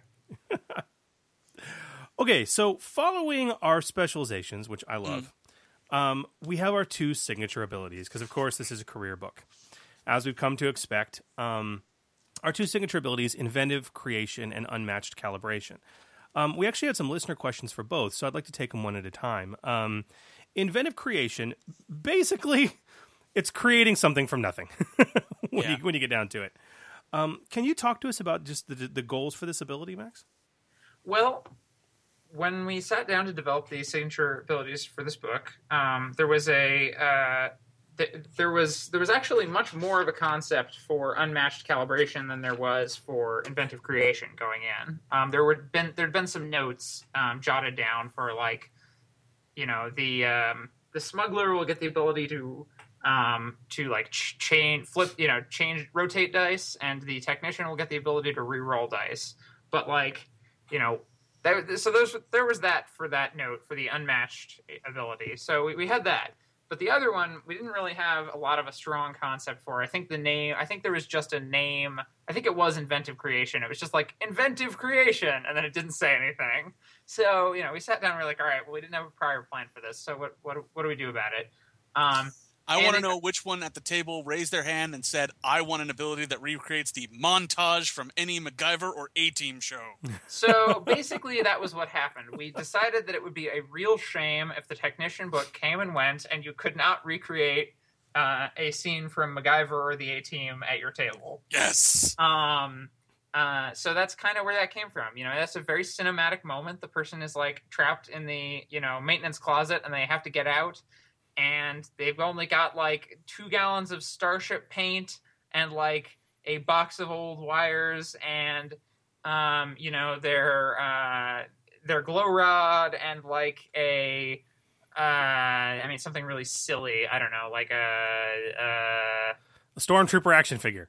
Yeah, a Stormtrooper action figure. And they have to, and they have to, they have to get out and, and save the day. And somehow um, they build a tank. And somehow they build a tank. So one of the things is, though, interestingly, uh, I wouldn't say I, I do want to take uh, take issue with one thing you said earlier. Is the power doesn't create something from nothing. What it does is it creates something from the environment, um, ah. and it is it is up to it is on the uh, G M to some degree. But I would mostly I would say the G M is free to put this back on the players to say, well, where is this coming from in the environment? Um, So, you know, in most environments in Star Wars, there's stuff around that you can work with. Um, one of the ideas I really like for this, um, I talked about this a little bit in, in one of the articles for it, but uh, I really like the idea of, you know, if I was GMing and someone wanted to do something, I'd say, okay, so you're, you know, we've established you're in this hangar bay and you want to build a speeder to, you want to build a speeder bike so that you can fly out of this, like, ship you're trapped on that's in the atmosphere. Um, You know, so what are you going to use? What's in there that you can build a speeder bike with? Uh, and then they have to figure out, you know, like, well, okay, so, you know, there's this thing and there's that thing, there's the other thing. And then, then once they've established that, like, there are these things in the environment, suddenly those are things I can use as a G M. So they're like, oh, there's a big old stack of power cells. It's like, well, perfect. That's getting tipped over during the ensuing firefight. Um, you know, there's a uh, there's a, a thing of, uh, you know, like... Um, Uh, th- there's a like a large uh, bin full of um, you know materials on one of the shelves, and it's like, all right, well, when the force using villain busts in, those are getting thrown at somebody. Um, you know, there's a th- there's a thing labeled sharp objects up on a shelf. You know, perfect. Uh, so it's like all these all these things that give you like later options for for the encounter, and sort of just help flesh out the scene. So that's the sort of thing I would generally ask of my players in that situation, because it just helps, it helps, it helps ground the whole thing. It makes it feel less like it's just, you know, uh, it, it makes it feel like it's, it's part of the narrative and not just a game mechanic. And that's, right. that's one of the things we try to do with signature abilities. And I always encourage when people use them is like, instead of, instead of getting stuck on the game mechanic part of it, try to think about like what this is doing in the story. So like, what would be there that you can, you can build this, you know, like uh, potato gun that shoots grenades, you know, in this bathroom. Why is there stuff in a bathroom that you can do that? And how do you get it into this f- contraption you're trying to build without blowing your hand off, you know? um, and I think it's fair for the G M to to put that back on the players to some degree and be like, all right, so what do you think? And then, you know, the G M should be open to their ideas, obviously, um, if they're going to put that back on them. But that way, you know, when it, they turn like a bucket of bleach and some, you know, like uh, other mysterious cleaning supplies into something that explodes, you know, it it feels it feels like that scene where they, you know, they open up the closet and there's the stuff they need in there instead of just like them teleporting materials in or whatever. Right, right, right. This is this is true. This is true. Now, okay, now on that narrative bent though in construction, we had a question from Darth Pseudonym who wanted to know about um, this signature ability. He says it seems a lot like the contraption talent. It's, just, it's harder to use and only creates an item rather than a more generic solve a current problem language in the contraption talent text. Can you compare and contrast these two abilities, and what's the deal with them? Yeah, definitely. So we thought a lot about contraption with this, and one of the reasons we almost didn't go this direction was because of contraption. But we sat down and we discussed that, uh, discussed it, and the decision um, that that we settled on was that it's different enough from contraption for this reason. Contraption pretty specifically builds a device to solve one problem. Um, it's useful, but it's a one-use, you know, one-problem kind of talent. Um, inventive creation, you can potentially solve a lot of problems with what you create as long as you solve them quickly enough. You can solve um, a lot of problems with a grenade launcher, I'm just saying. Exactly. Right? Um, so introducing an item to the scene is fundamentally pretty different than solving a problem once. Mm. Um, now, in some cases, it might be justified that, like, you know, I want a contraption to build something that, like, opens this locker. Well, I have eighty-five more lockers to open afterward because we don't know which one the money's in. Like, okay, it's going to work for all eighty-five of them because having you make a check every time would be stupid. Right. Um, but on the other hand, you know, like, in many cases, you know, you know, I would I would say with contraption, you could build that, like, locker opening device, which is, like, I don't know, a crowbar and a, like, spring-loaded something or other and probably a little stormtrooper action figure taped to it for some indiscernible reason. um, but uh, but you, if you build an item with a with uh, inventive creation, you can build any item that you think could do that, and then you can use it for its other uses as well. So, you know, like if you build a, you know, like if you build a grenade launcher to blow up a door, it's going to work just fine as a grenade launcher on the stormtroopers on the other side. If you contraption something to blow up a door, you're pretty much you've gotten your full utility out of it. It makes sense. I would also say that with Unmatched Creation, you have a whole set of of of upgrades you could apply to make the t- to make the talent even more potent, which you can't do for contraption. Yeah, definitely. It's certainly on a different scale as a signature ability, but it's it does it does different stuff from contraption in that it isn't it isn't a sort of one and done thing. It it creates something that's going to work for a while. Now, I mean, when it breaks, it breaks, and I encourage G Ms to take advantage of that. But yeah, Jimmy Fett is uh, in in Echo Base uh, watching live. He says there is no problem that cannot be resolved with a sufficient amount of explosives applied in just the right way. Spoken I mean, if you have enough explosives, you don't even really need to worry about applying them in the right way. If you apply them enough ways, you'll get the right way eventually, right? So blast radius is four, amigos. So, Phil, what about unmatched calibration, man? Ah, uh, yes, unmatched calibration. Uh, for two destiny points, for two dice worth of rerolls. So, you've already mentioned that you, you the idea was that technicians would get to reroll dice, whereas smugglers and, and their ability would allow them to change the facing of dice. Um, what what other... Uh, What other requirements and what other goals did you have about this uh, signature ability?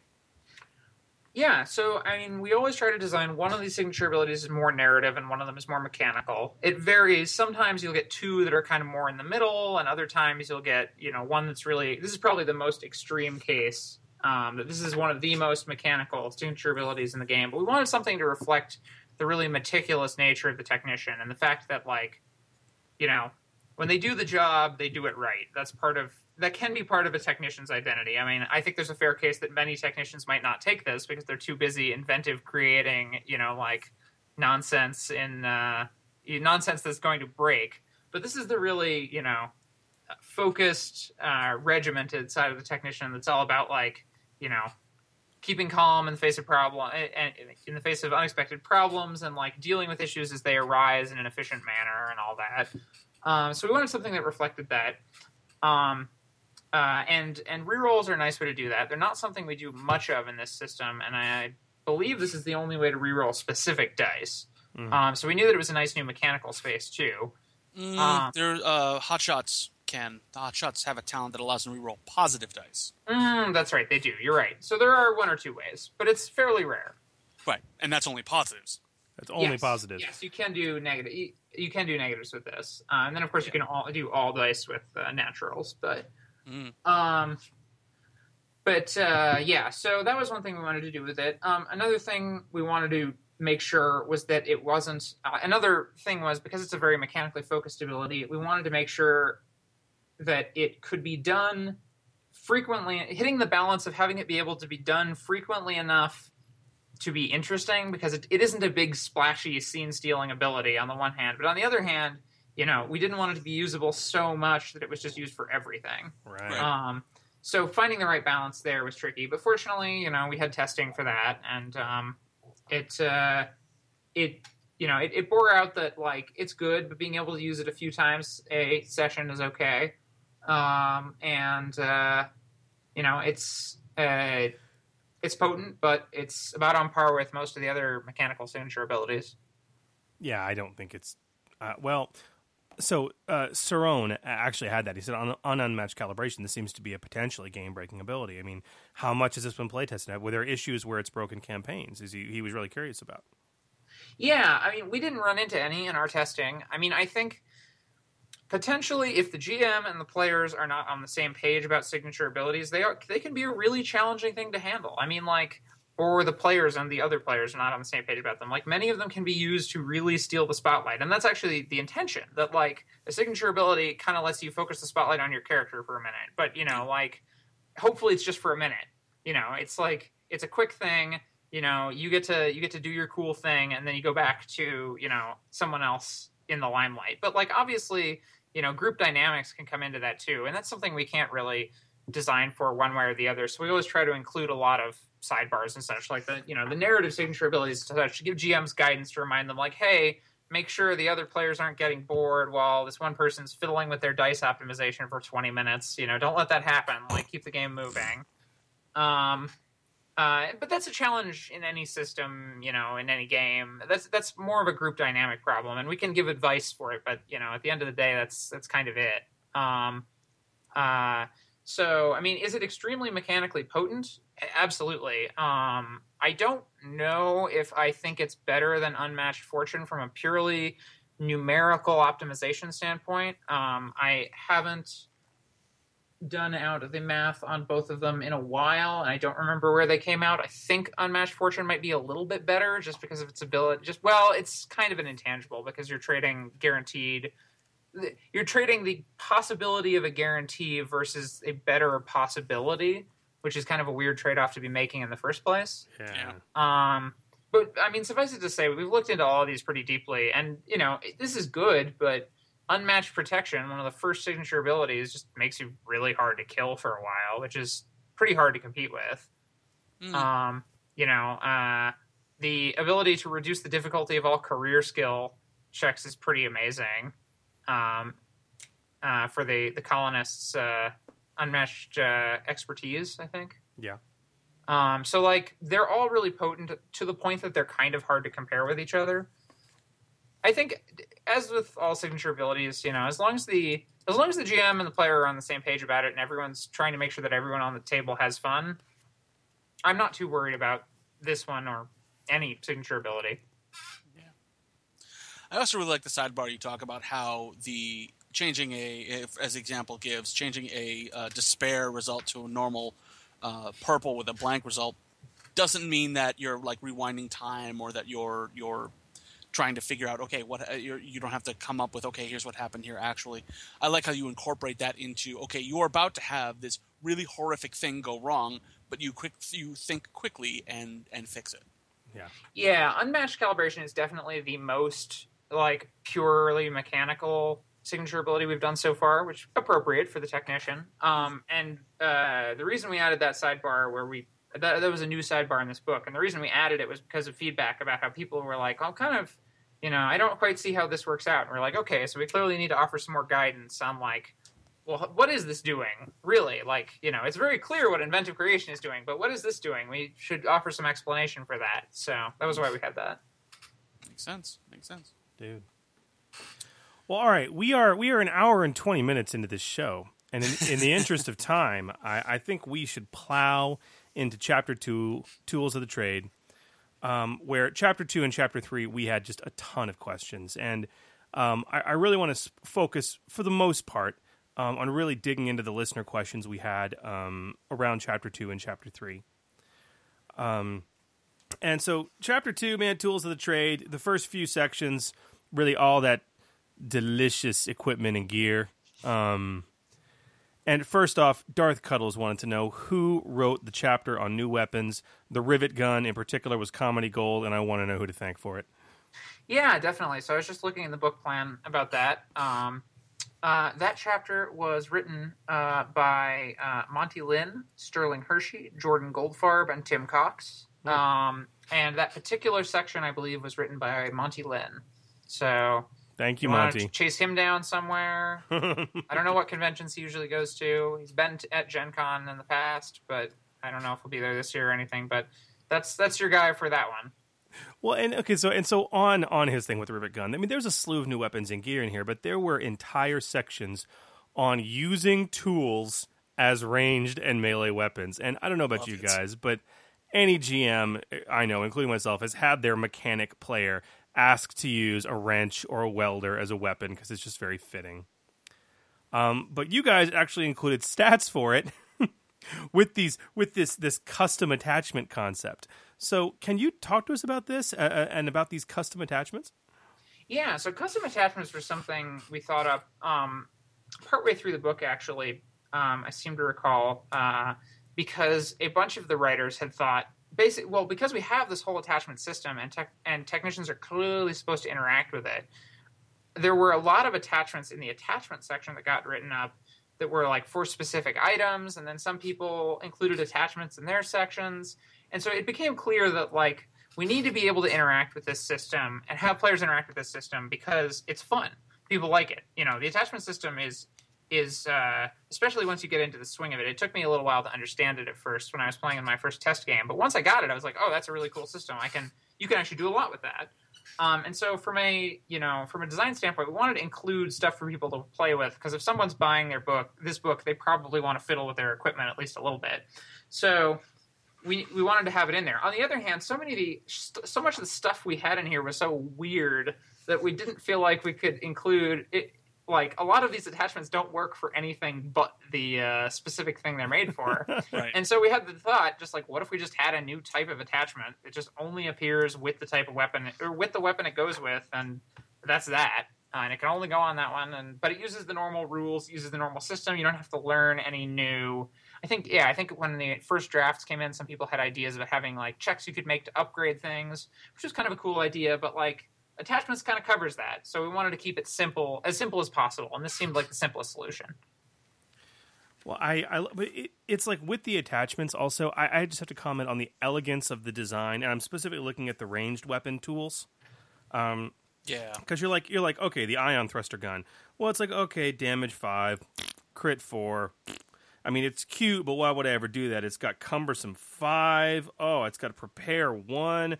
I mean, yeah, it's got concussive and ion, but but oh man! But then, if I'm a technician and I put on that that that shaped nozzle custom attachment, it's like I can I can potentially give this thing pierce five. At which point, that's a really powerful item, and yep. and, and you get to remove the ion quality, so it can cut people in half. Exactly.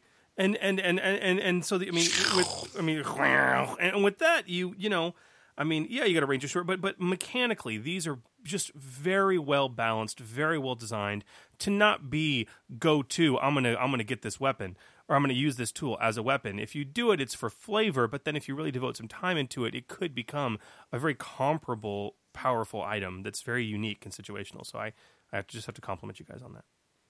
That's part of the reason we tried to keep them cheap, too. Thank you very much, by yeah. the way.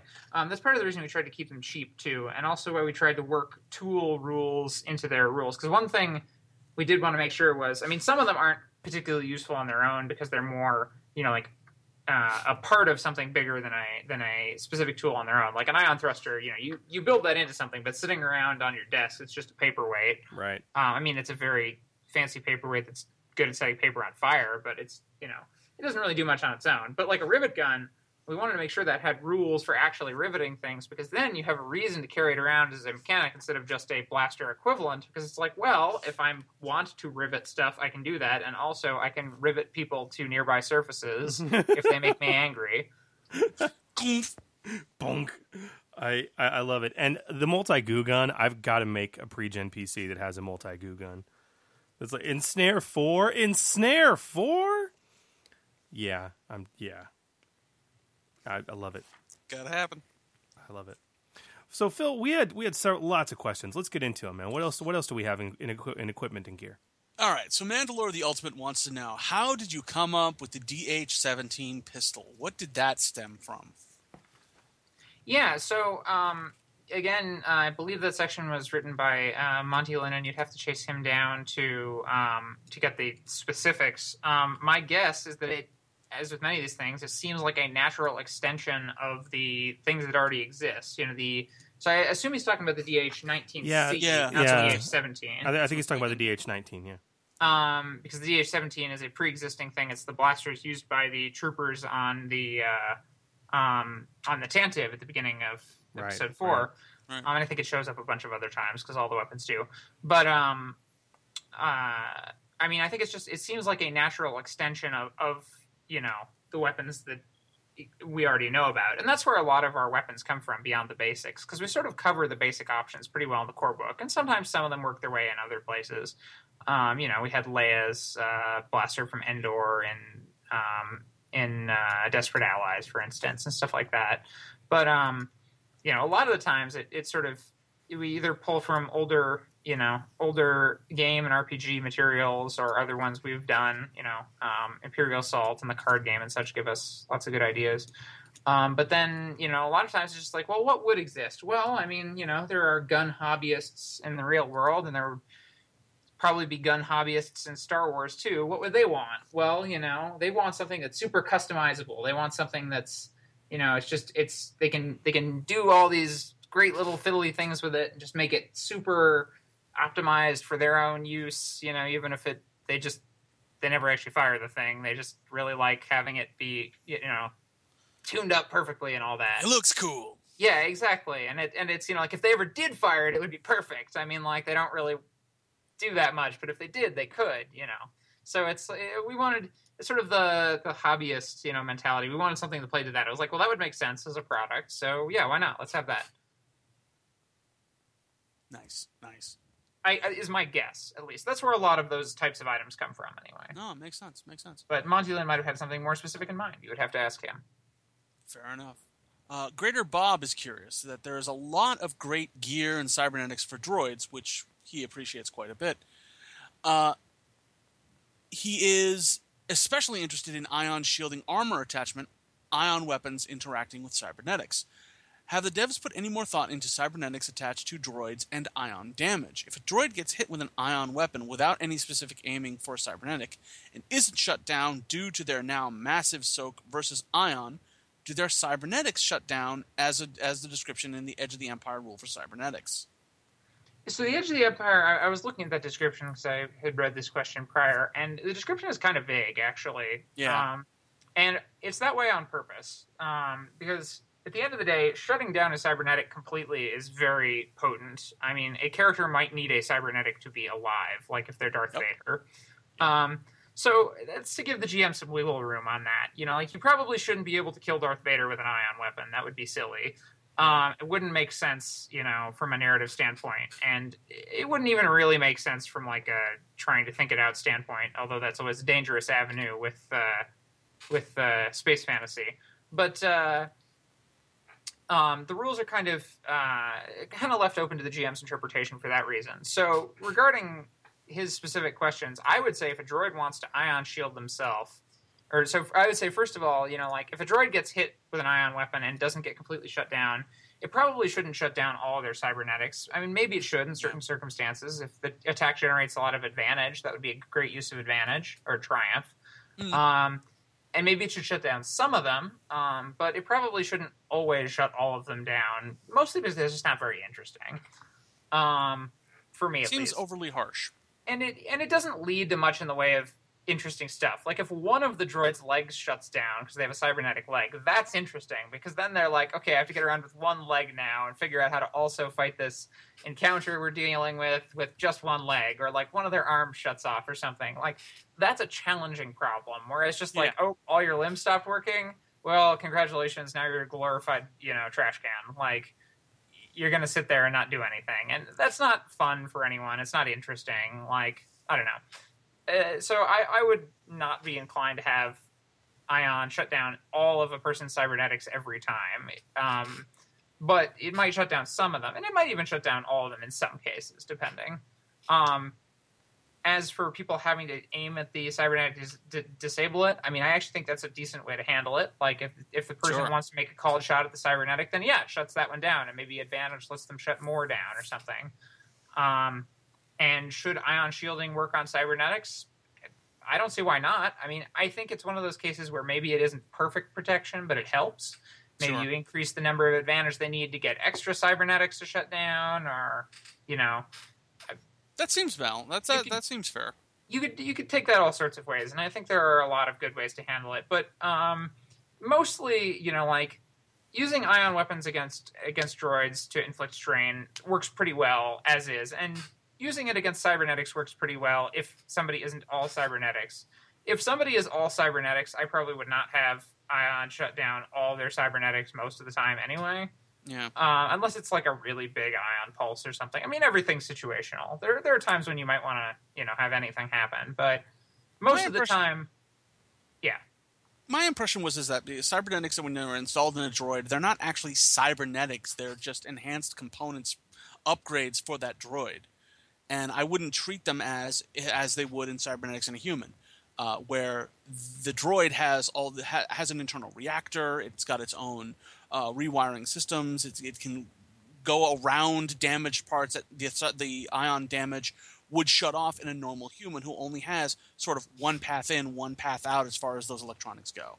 Yeah, that so, makes sense. Uh, I think so that personally, would be I wouldn't have cybernetics shut down a dro- uh, shut down on a droid. Doesn't make sense to me. I think that's a perfectly valid ha- way to handle it as well. You could also do something like cybernetics with their own internal power shut down, but others don't. Or, or yeah. cybernetics that are internally powered shut down, but if they're out just off the droid's power source, they don't. Yeah. I think there are a lot of ways you could handle it that would be fine, but I definitely wouldn't, you know, try to use it as a way just to prevent droids from doing anything. Continuing the ion questions uh, from Mura, the ion quality. I understand ion quality would attack on an a a droid strain threshold instead of wounds, but I'm playing a gank marauder that eventually wants to essentially turn into a War Machine Terminator. Anyways, uh, the question is, is if a P C has multiple cybernetics and is shot, how does one categorize the cybernetic damage? I vaguely remember a response saying that it would disable the cybernetics and remove all attached bonuses, but I would like clarification if a cyborg is shot with an ion quality weapon and has the advantage to activate it. Are all cybernetics disabled, or just one per additional success? Yeah, so again, that's a case where, you know, the rules... I, I was taking a look at the rules discussing that, and, you know, it's it's left a bit ambiguous. Uh, I think one per success would be... You could scale it that way. You could scale it off of advantage. Um, you could have it be all the cybernetics. That seems kind of punitive to me, but, um, you know, it's... Uh, I think there are a lot of different ways to run it. Broadly speaking, I will say that if the G M... has uh, taken to exclusively targeting you with uh, ion weapons, um, something may have gone wrong in the campaign, and perhaps you should have a conversation with the G M uh, outside of it about what has led to this. Sure. um, but, uh, but yeah, um, uh, at the end of the day, the G M should do what's best for the story. So most of the time, I would think an ion weapon probably shouldn't d- shut down all of the characters' cybernetics, uh, but it might shut down some that are really inconvenient to have offline. Mm. But Very really, fair. It's G M determined at that point. Yeah.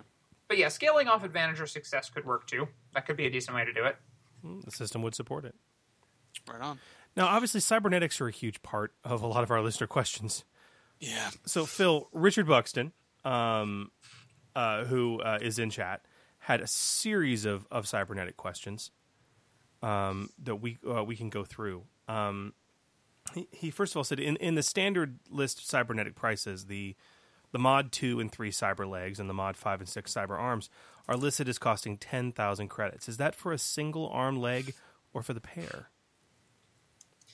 So that is an interesting question, and I uh, would actually, uh, I, I would like to punt on that one after a fashion, which is that I um, meant to ask Sam what his opinion on that was on Friday, because that is a core rulebook question, which he worked on.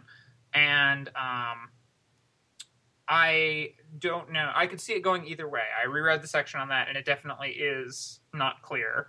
Um, I personally would probably say that given that ten thousand credits is a lot of money, it's pretty reasonable. Given that the difference between having something costing like one hundred credits and ten thousand credits and ten thousand credits and twenty thousand credits, those differences are very different. Like, one of those is basically plot levels of money anyway. Yeah. Um, I would say it's not unreasonable that it could be the pair, especially because if you've lost both legs, it seems kind of rough to have to pay twenty thousand dollars to get walking again. Um, but I think there's an argument to be made that it could go, that it could be the, just the one, um, and you need to buy, uh, you you need to buy two at twenty thousand dollars. Um, so I will uh, ask him about that, and if I'm on again or he's on, you can bug him about that um, for a more definitive answer. But as a G M, I would probably run it as ten thousand dollars for the pair, because ten thousand dollars is already a lot. That's how I've always run it, man. Um, I mean, just to throw in my two cents on this, it's a lot of money. And furthermore, what you're paying for, for that much money, with actual mod two and three, where you're, where you're getting physical characteristic benefits and other boosts, like Cyberize is another great example where it's one or two, right? But you got to have, you know what I mean? Um, that, that, to, to give you a benefit. I mean, that's a lot of money. That money should get you the benefit. And you, you know what I mean? Um, so I'm, I, I, to, to me, it's all just, it's all just narrative. I've always treated it as the extreme cost of those things is not for the hardware so much as the software and the wetware of actually integrating those things to your neurological systems. And once that integration is made for a cyber leg, it ain't no thing to do it for the other cyber leg, for a diff- another cyber leg. You know what I mean? Oh, that would make sense. That's an interesting way of looking at it. I hadn't thought about that before, but yeah, that makes some sense to me. I think that would probably be fine. Yeah. But I, uh, but next time we got Sam on, ask him, or if I'm on again, I'll ask him, and if I'm on, next time I'm on, I will uh, give you some a more definitive answer on that. Duly noted. Duly noted. Well, um, so Richard also had several other questions. Um, he said, cybernetics are expensive items, in particular when a droid or a gank uh, have many of them installed. Do you have any suggestions for G Ms on how to reward those P Cs with the implants without the rest of the party getting up in arms about an imbalance of rewards? I mean, uh, you know, like a droid cyberneticist could have like nine different implants. I mean, even with the fifty percent discount, that could be thirty G's worth of enhancements. I mean, does everyone else get three lightsabers each? you know, um... You know, I mean, so he, he just really, you know, without without upsetting the apple cart, any any suggestions? He's interested to hear your thoughts. Yeah, definitely. So one thing, we definitely have tried to introduce some uh, more um, affordable options for cybernetics in various books as time has gone on. There, when we added the Ganks and Lords of Nalhada, we put in a couple extra cybernetics that were affordable for a starting character, some of them for the Ganks with their extra bonus, and some just affordable for any starting character. Um, and it's something we've tried to work in in general, because the ones in the core book are very simple and very potent, and thus they're very expensive. Um, so we've tried to add in some more like minor effect cybernetics, and we added some more in in, in here as well um, that are lower cost. Uh, with that said, um, how do you reward that character? Well, that's a really interesting question. I think the first answer is narrative rewards. At the end of the day, um, most characters I've played in most R P Gs weren't after really expensive stuff. They were after some sort of um, some sort of narrative payout or some sort of some sort of other thing. So, like, you know, in some cases you do have the character who's like, I actually can use, you know, like money actually gets me, makes my character better. But for most characters, it's like once you have a pretty decent weapon, you know, you don't see a huge increase in the potency of your character from having items of greater value. Um, or they're just not that interesting to your character's plot, right? So, like, getting a better gun is fine, but it doesn't have much impact. Whereas if you're a cyberneticist, like, you really want new cybernetics, because that's sort of part of the whole pitch of your character. Whereas if I'm a smuggler, I, even if I benefit a lot from getting a better blaster pistol, it's not super important to the character and the way the character is played. Mm. Um, so narrative rewards are a good... Th- are, at the end of the day, I think...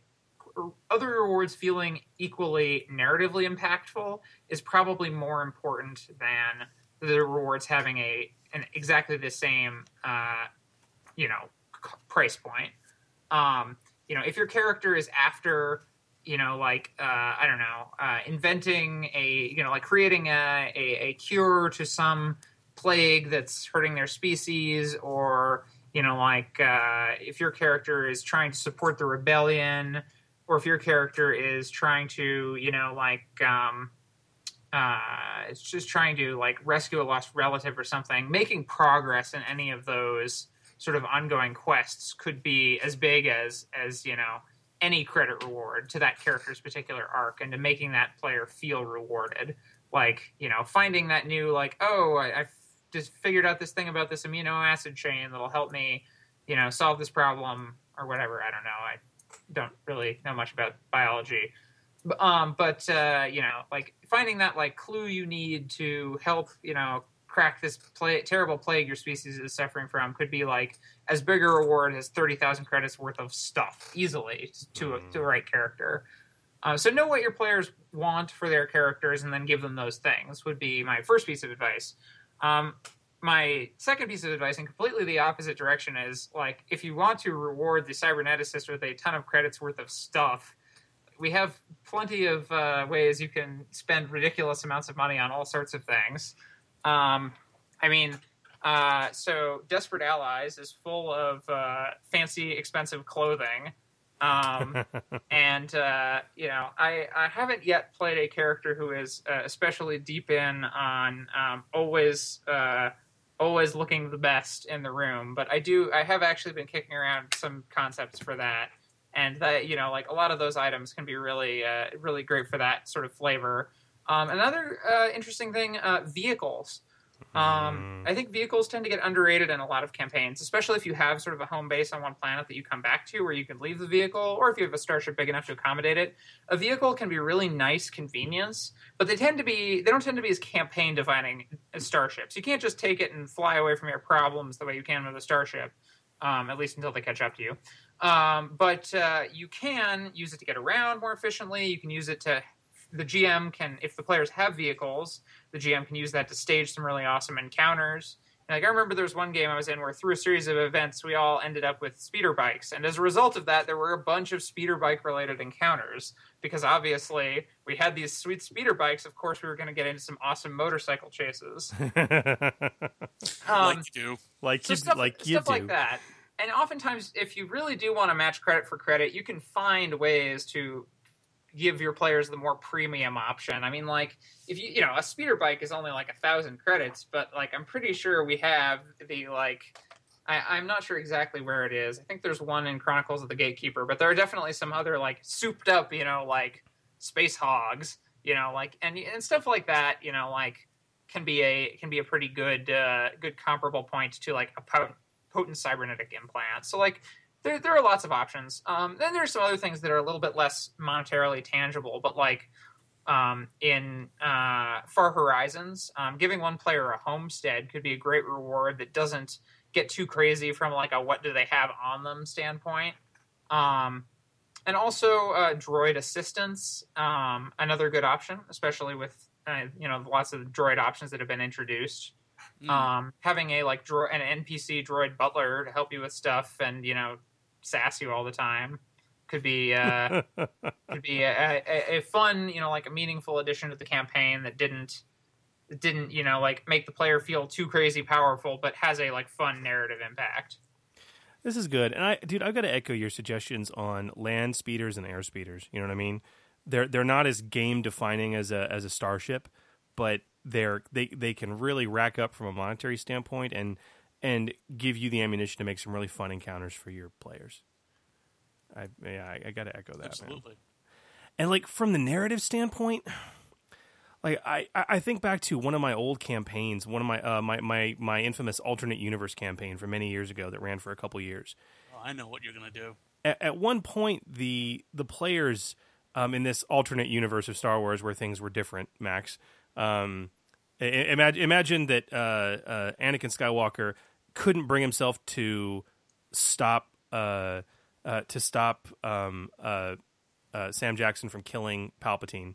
Okay, and then just advance the storyline forty-five years. What happens, right? So it was it was a lot of fun, um, but at one point the P Cs helped retake Cloud City from a guy who had who had uh, imprisoned Lando and, and and had taken it over. And so as their rewards, he gave them an option. He said, "Okay, I can. I, I really want to reward you. I want to thank you." I'm happy to give you ten thousand credits apiece, or I can give you one of these. and it's it's a solid gold marker from Lando's Casino. And what it is is basically a favor from Lando Calrissian, like a, f- a, a capital F favor, right? Yeah, the good kind. You know, and and you know, you hang on to this, and and I had two P Cs take money, and the rest were like, no, I'll take the favor. And as the campaign progressed from a narrative standpoint, they used those favors to do some really crazy stuff. When, yeah, no, I believe it. When they absolutely needed it. And it was to the point the other two pieces were like, crap, man, I wish I took the favor. And there, there's these rewards you can't even put a monetary value on that are as can be as meaningful to the character in the campaign, uh, Richard, as as a cyber limb. So, I mean, I, I gotta I gotta echo Max's suggestion, man. It, it you know, narrative rewards can be a lot more meaningful to a party. So, absolutely. Or you can just make it rain credits. Make it rain, like my old D and D games. My my O G group used to joke that in my games, gold rained from the sky. At one point in time, they were using platinum pieces as sling bullets. So, because uh, they could, because they could. Uh, um, okay, well, Richard's uh, last last big question here. He, he says, um, wants to know regarding cybernetics. X P is spent during character creation, obviously prior to spending credits. Does this mean that the discount on cybernetics provided by cyberneticist can apply to any cybernetics purchased during character creation? Uh, I assume the gank species ability would not benefit from the discount, since you're obviously choosing your species prior to gaining the talent. Um, yeah, I would say it does, and then the gank species ability uh, does not apply for that. And there you go. And he says, of course, thank you for your time and, and efforts answering all the, all these questions. So, of course. Um, and then we, Phil, we had a, we had another, like before we, before we head into the ships and starships section of yep. this chapter, we had a, a, a remotes and, and kind of droid related question, didn't we? We did. Uh, Joe Smoke asked, is it intended that minion droids be able to assist with tasks as a group? Swarms of monotask labor droids are extremely cheap and easy for a droid tech to churn out and seem very good if they can offer skilled assistance. Yeah, I think that's fine. Uh, I mean, it means you have a zillion of these little droids following you everywhere, like the guy in the one art piece. Yeah. Um, but uh, I don't think that's necessarily a problem, honestly. Um, a monotask chassis still takes quite a bit of time to make, um, even though it's cheap. Um, it's uh, still twenty-four hours of work, um, and that's if you get it right. Uh, right. Making a swarm of them would take... I mean, making a good-sized swarm of them would take, you know, practically as long as an advanced combat chassis, and it would cost you a couple thousand credits, which is about on par with a labor chassis. So, yes, I would say that is that is intended. I think that's reasonable. I mean, the big downside is, like, you're not going to be able to take them everywhere with you. I mean, you could probably try, but you're going to face some challenges if you if you do. Um, you know, uh, bars that don't serve droids even aside... Um, You know, like, you're not going to be able to fit them all everywhere. They're small, but, like... Although the character who has, like, two big, like, ominous suitcases and then just, like, outcome monotask murder droids would be pretty cool. Now I kind of want to make that character. Keep thinking I of that scene from Desperado with the with the, with the guitar right? cases, right? Utterly the guitar case scene. Yeah, actually, I really like this idea. I, I, I take it back. That's an awesome character concept. I love it. Get the guitars. Bring your guitars. Uh, let's moving on to star- ships and starship combat uh, with Captain Raspberry's question. Uh, the book mentions ship-to-ship ele- electronic warfare, but doesn't get specific. How effective do you feel electronic warfare should be in the game, given the nature of Star Wars as an analog future? Should a Y T thirteen hundred be able to completely power down or vent the atmosphere of a ship with a smaller silhouette? An equal silhouette? A larger silhouette? And should the range of electronic warfare be reflected by the ship's sensor range, or should it be a static, close, or short range? So personally, my feeling on the matter is electronic warfare feels a little odd in Star Wars, but what does work for me is the thought that, I mean, like, they clearly have an equivalent to radio. It may or may not be radio, or maybe sometimes it's radio and sometimes it isn't, but they clearly have the ability to transmit signals wirelessly. Yeah. I mean... You know, they can communicate from starship to starship. Um, so they have the ability, and if you can do that, then you have at least some capacity to mess with other people. I mean, we know that there's jamming. We know that there's, you know, there are various forms of um, various forms of electronic warfare Um, but I think, honestly, the ability to power down another ship would probably be relatively a relatively rare occurrence. My guess would be it would be sort of like, I I would think of it kind of like the radio equivalent of um, uh, historical phone hacking. Do you two know anything about this? Well, like the Captain um, Crunch whistle? Yeah, like how you could you can sort of like spoof a system with the right inputs, even if it's a very simple system, but you are going to be spoofing it in a very rudimentary way. You're not going to necessarily be, you know, like, it's not like you're going to be taking over their computer and, like, operating it manually. It's like, you're like, I know if I do these inputs, I'll get this result of, like, putting a static in all their comms. And then if I do that, it'll be harder for them to hear each other. Or, like, if I know if I do this, I can get, like, this thing in their engine to overheat five minutes from now, you know. But it would be very, it would be very basic in its functionality, and it would be less, uh, it would be less like, you know, the the the film version of, of hacking, or even real world hacking in the like modern sense, and more hacking in that classical sense. Okay, fair enough. Uh, um, Mandalor- so for, so for range, so yeah, for with range, range I'm sorry. I, for range, I think it would be probably fine to have it as. Uh, I think you could make a case for sensor range, although I do kind of like setting it to closer short. Um, or maybe it's something that, you know, it depends on the quality of the slicer's computer.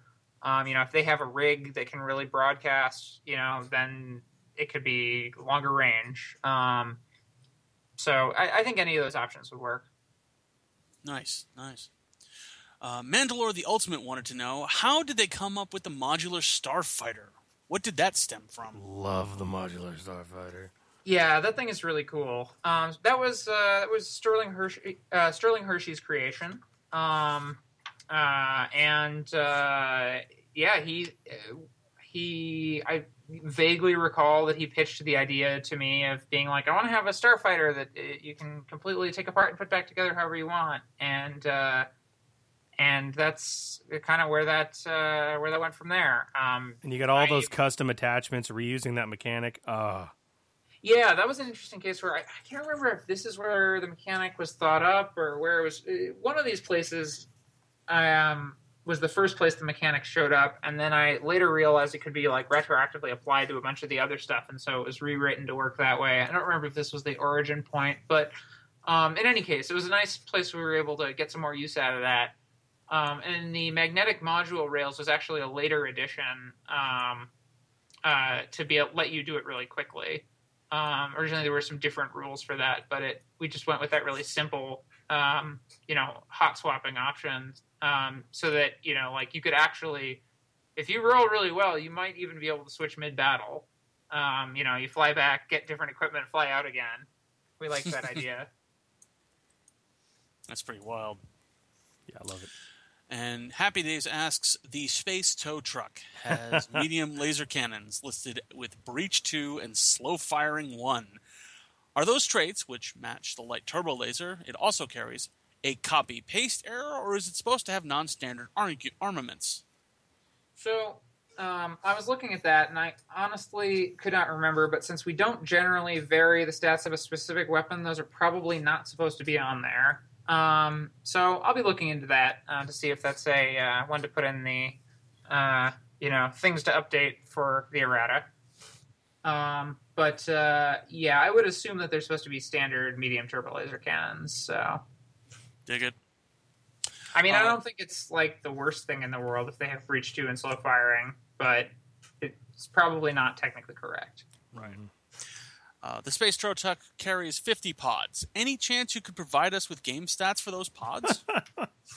um, well, I actually think, uh, I mean, we don't have specific stats for the pods. They're meant to be relatively simple um, ships. Uh, modular starfighters uh, without any attachments wouldn't be a uh, terrible starting point, honestly. Mm. Um, uh, or maybe with only the cargo attachment would be a pretty decent starting point if you wanted to go with something in this book. That's probably what I'd use. Makes sense. Sounds good. Sounds good. Well, do you well, want to? Do you want to move to chapter three? uh, Good Lord. I think we have to. All right. Chapter three, Ingenious Creations.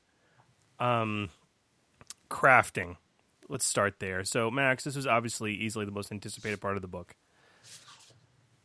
I know we've, you've talked about it briefly uh, already, but again, the design goals for this and, and why it was now included in the game. Did you guys know that this was going to be the book you were going to do it in? And and why why why why include it? I mean, player demand. I mean, what what where where did the genesis of this come from? Um, well, the genesis came from the, uh, this came from the fact that building new stuff is an important thing in Star Wars. And uh, it is an important theme, and it's not especially addressed in the core book. It's alluded to. We have the inventor talent. We have, you know, various things. But um, we have the, I think the mechanic skill even calls out building new items.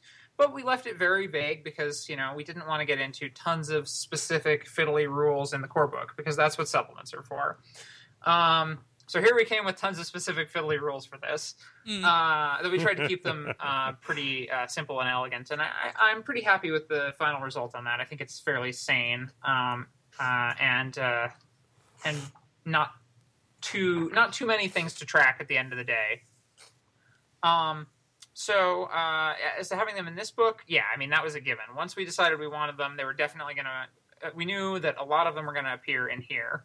Um, and I did see there was a question about why. Uh, Armor crafting uh, was not in here when it was in Keeping the Peace. Um, and uh, the answer for that is uh, a bunch of factors.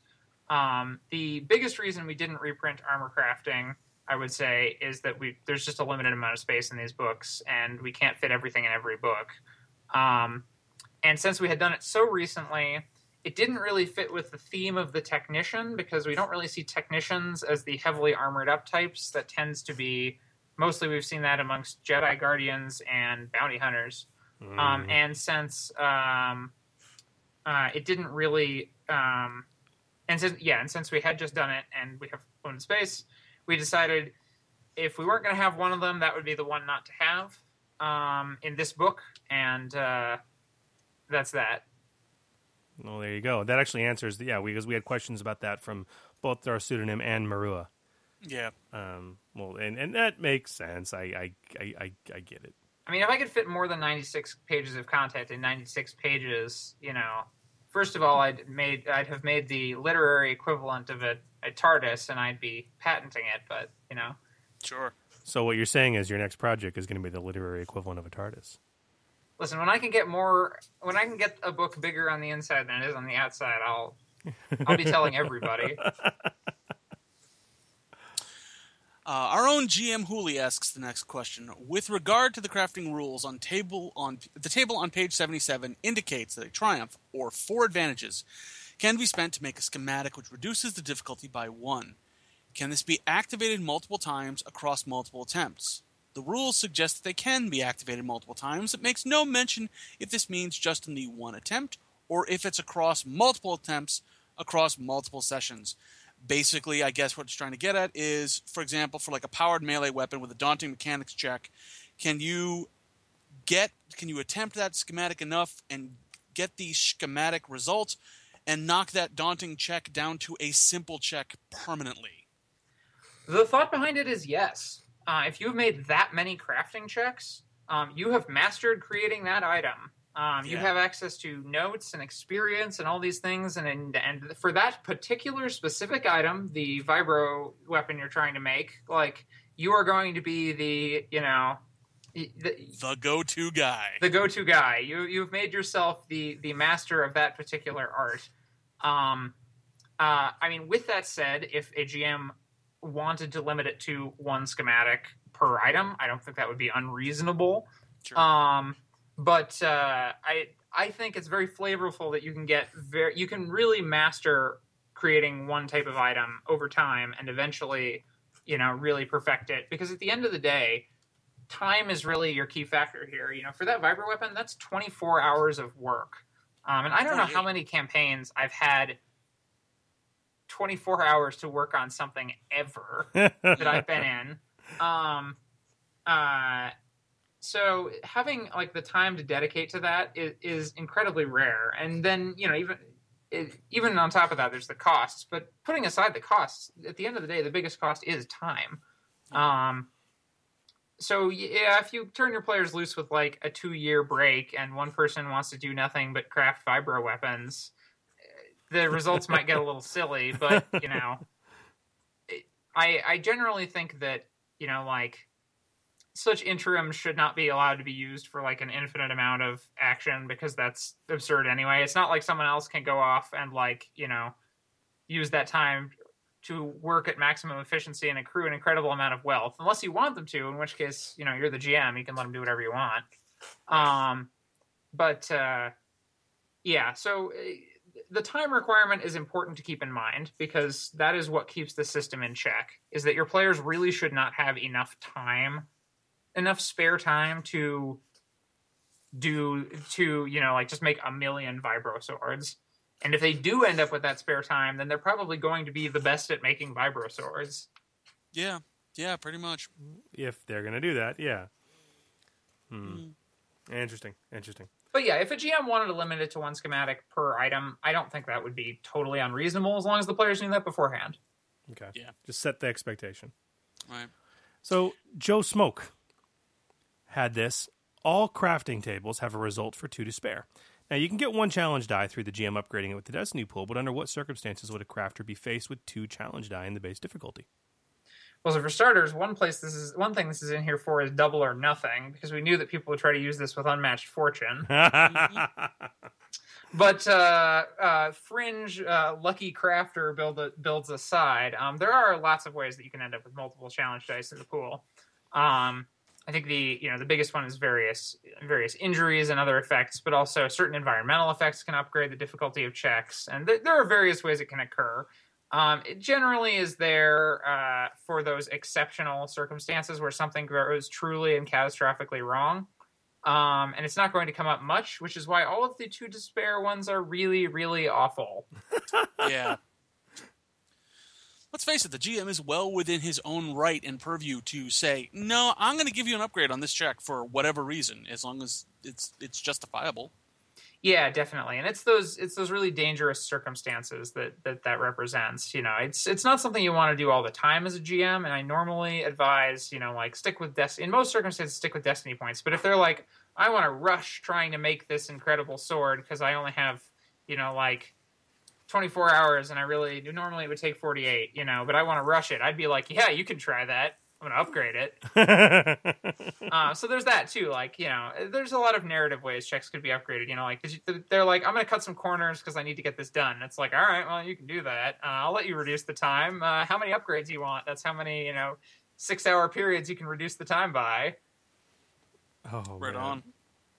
Well, there you go. Um, What uh, else? Humanoid, what else uh, humanoid is curious. Uh, when crafting, do advantage and threat cancel each other out? If they do, I don't see a way for items to regularly, without the use of Destiny points to upgrade the check, get flaws on an item that is also going to get improvements. The wording in the book seems to suggest that they do not cancel out, but it isn't totally clear.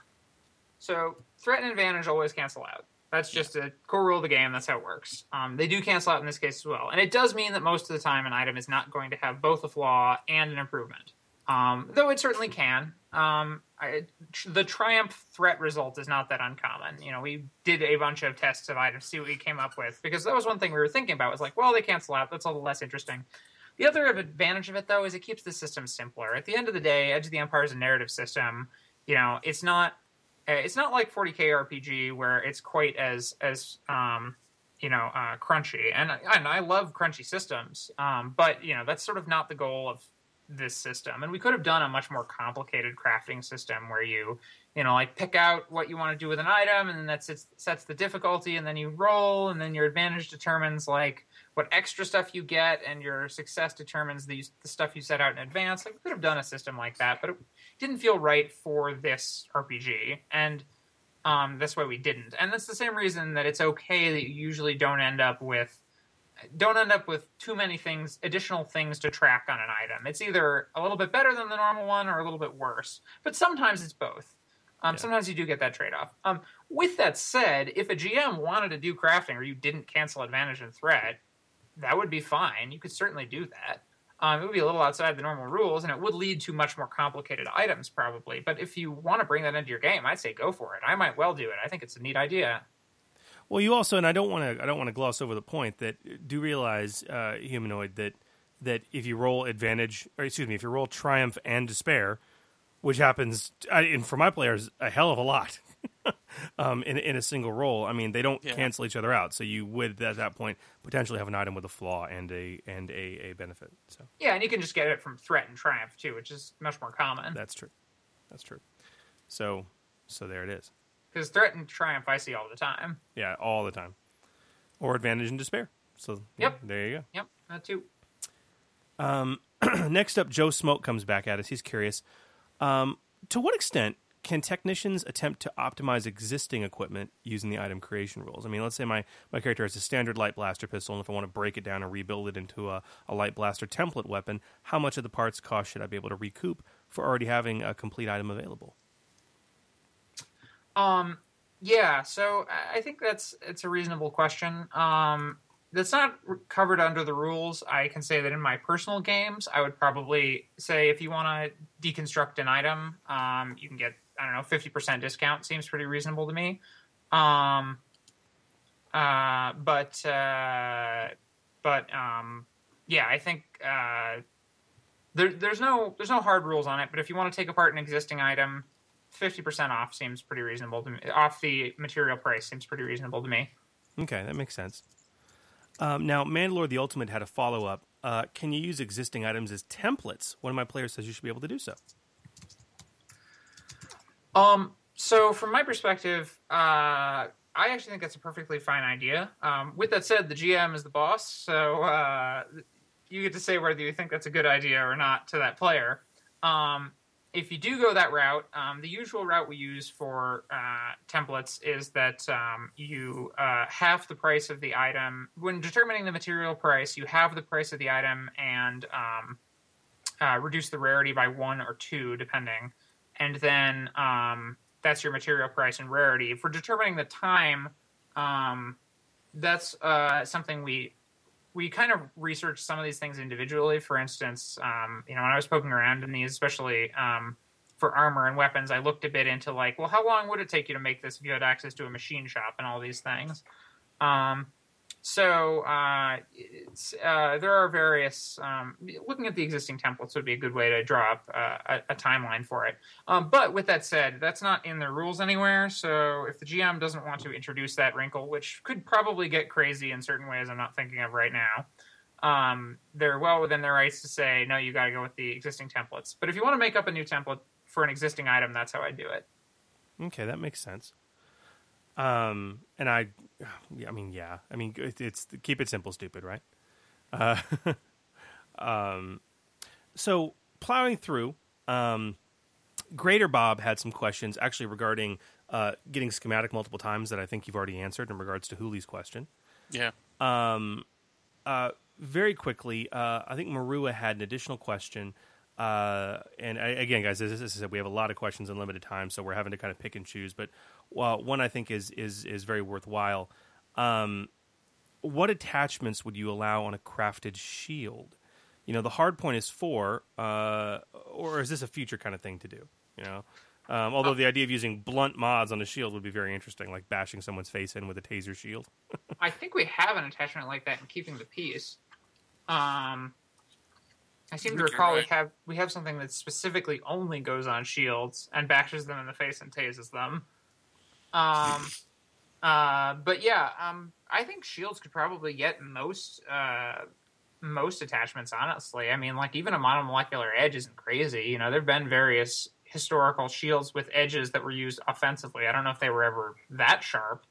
Well, they obviously weren't that sharp. I don't know if they were ever sharpened to a cutting edge, but like hitting someone with the edge of your shield is a, a perfectly valid thing to do. Um, and timely for Captain America Civil War. Yeah, exactly. Uh, uh, in in a valid thing to do in a fight. I don't endorse hitting someone through shield outside of a role-playing game. Right. Um, uh, but, unless they uh, vi- unless they violate your honor at that point, you know. Or or a Captain America movie, I guess. Yeah. Um, but uh, but yeah, um, Yeah, I think I think you could figure out a way for most attachments to work. I mean, like, obviously you're not going to be putting a sight on it, but fortunately those aren't, aren't allowed on melee weapons anyway. Yeah, that's true. Very true. I mean, I, you probably could put a sight on it. I don't think it would do anything. Great, you've got a sight. Congratulations. All right, well, skipping down, uh, Jaeger Greta is possibly the most excited person on the planet about this book. Possibly. Um, not only has he been asking about crafting for years, literally, um, he's even homebrewed some of his own rules in the past. And understandably, he has quite a few questions. Uh, we're going to pare him down a bit. Um, he says, first of all, when do we get starship crafting? Kidding, kidding. Uh, I'm glad he knows well enough to know they won't get an answer to that. um, he has to try. Yeah, he has to try. He has to try. Um, uh, he says, on behalf of Log one oh one, has anyone else noticed the crafting table three five, which is ranged weapon template profiles, um, lists gunnery against heavy energy rifle when the examples of these weapons from table three four are heavy blaster rifle and disruptor rifle, both of which are traditionally used with ranged heavy. Um, he assumed this was a typo due to the description, but does that mean there's no template at all for crafting the heavier blaster type weapons, like, like heavy, heavy repeaters, like unless he missed something? Um, so you can craft the, those uh, those heavy repeaters with uh, a sufficiently good roll and some various appropriate upgrades on the standard energy rifle. Uh. Um, and that's sort of how this system has to work, because we couldn't cover everything. We just didn't have enough space. We were like, well, you can increase the energy rifle's damage. You can even get it auto-fire. Um, you know, it's going to take some good rolling, um, but that's how that's going to work. Um Uh, the examples also, and there, there are a few of these cases where the examples are a, a broad descriptor of the sort of thing that goes in that category rather than the specific item. Um, so, yeah, in this particular case, there's no specific way to craft those those heavier, uh, range-heavy rifles except via use judicious use of the um, uh, spending uh, advantage, triumph, threat, and despair tables. Got it. Mm. Well, we can all keep our fingers crossed for the Soldier book or the Bounty Hunter book.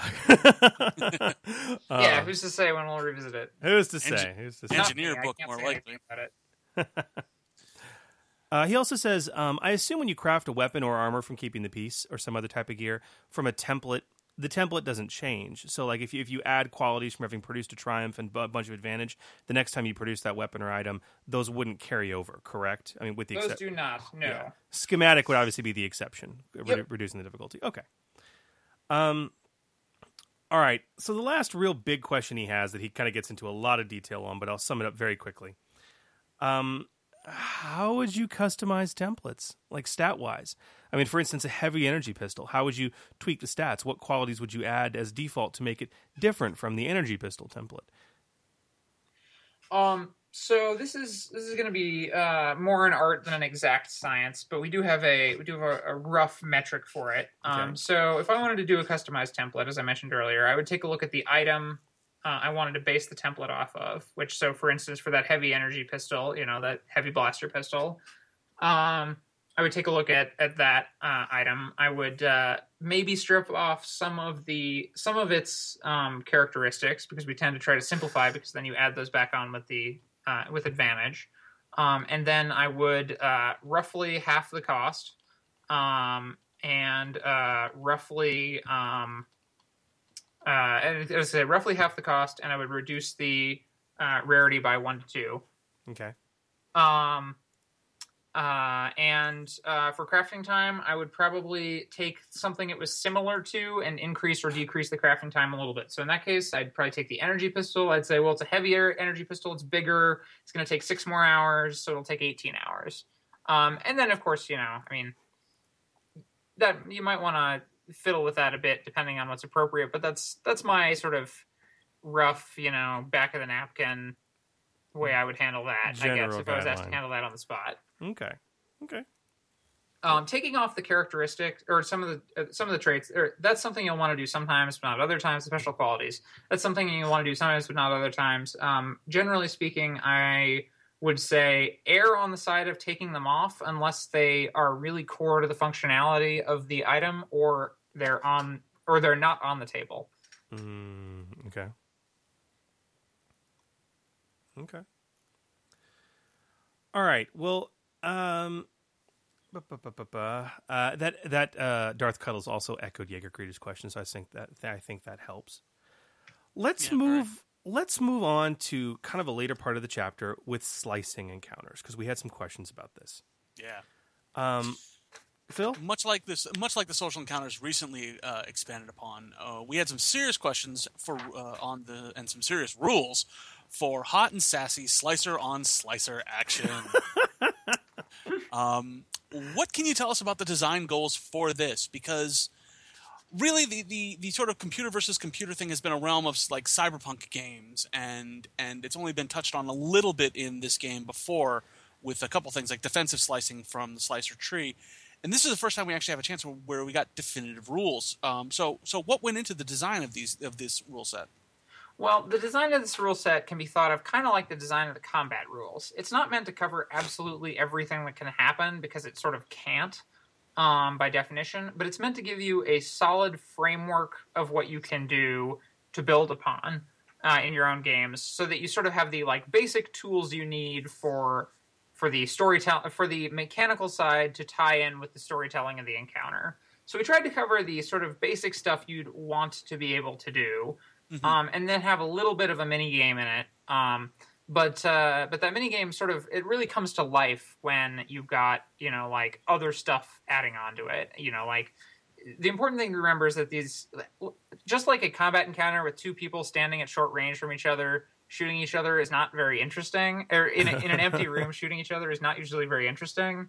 You know, a, a slicing encounter with just two people at computers um, using these rules exactly with no other factors coming into it is not going to be very interesting most of the time. No. Um, and so as, like a combat encounter, you need to add other complicating factors to keep things interesting, like maybe putting the slicing encounter in the middle of a combat encounter. Um... Or, um, you know, having having other factors going on, having multiple people slicing, having complex stuff going on. Maybe there are power fluctuations that keep limiting people's access. Um, so it's it's meant to be a basic. It's meant to be a framework to give you all the basic tools that then you can expand upon. Okay. Well, okay. On that note, then, two P fifty-one is curious. Why no slicing maneuvers? There's obviously a lot of actions here. Was it just to limit the narrative results upgrades and the skilled slicer? Um, no, it was really more because we wanted to have um, maneuvers open for other things. Um, maneuvers are going to be covering things like um, you're you're going to be, you know, like, I mean, in many of these encounters, you're potentially moving around. You might, like, if you're in a slicing encounter, um, you know, if you're in a room with computers, you might need to move between multiple computers. You might be able, you might need to, like, pull out a data pad with the information you need on it to uh to you know like get into something. You might need to you know like bust out your old like droid programming one oh droid circuitry one oh one book and try to you know like flip to the right chapter. Um so we figured basically what it came down to was, well, we could have added a whole set of maneuvers that did those things. We didn't really need to, because they're kind of covered by uses of maneuvers that already exist in structured time. Okay. Well, and there's a lot of other, I mean, I would imagine things like brace or other other maneuver-specific stuff could apply here as well. Oh, absolutely. Yeah, no, definitely. Um, or assistance in the same way yeah. as normal, just the assist maneuver. Yeah. The, the point is there's a lot of there's a lot of maneuvers out there that can still be used. And even a lot of actions. Yeah. Um, you know, if you have a means of communicating with the other person, any social action talent suddenly becomes useful. You can taunt them to try to distract them. You can, you know, like...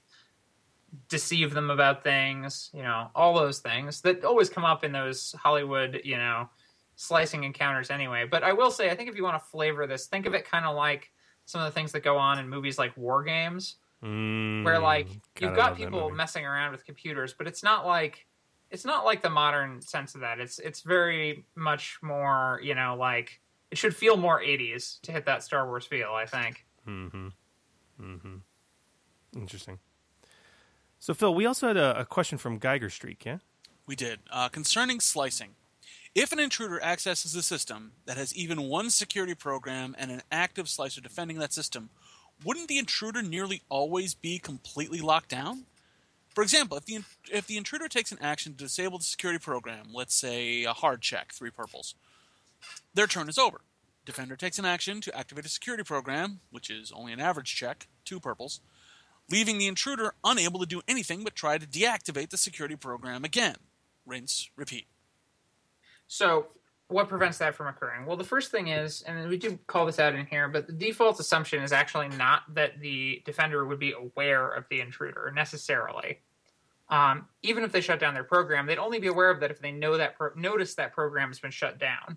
So they might have to make a perception check to even realize there's someone messing with their stuff. Mm. Um, if they don't, the intruder might get to run wild. But again, I would liken this case to the two people in an empty room, uh, in, on an empty infinite plane shooting each other, you know, with with guns with the same range. Like, it's a very boring encounter. Like, you can do it in the rules, but I wouldn't. And in the same way, I wouldn't set this encounter up as a G M where it's just one intruder, one program, and one defender. You know, really, I'd probably set up, and I'd probably try to set up an encounter where, like, there are three programs up, and other people on the team need to do things to get the other slicer distracted enough that the uh, attacker can get them all down and get get to the thing they need. Well, also everyone else is putting on this ridiculous circus of distraction tactics and, you know, like maybe physical intrusion. You know, it should it should feel like a, a heist, right? There should be like lots of moving parts. Um, if it is just one person against one person, then maybe there should be other interesting factors. Maybe they, one of them should have droids assisting them, and the other has, you know, like some sort of, you know, uh, I don't know, uh, additional uh, additional assistance or. Um, Uh, ways to mess with the other person physically. Maybe they have access to their power supply, and so they have the opportunity to, you know, like create openings. Um, there should be more going on in the encounter, in the same way that a gunfight shouldn't just take place, you know, in an empty room every time. Right. Makes sense. That makes sense.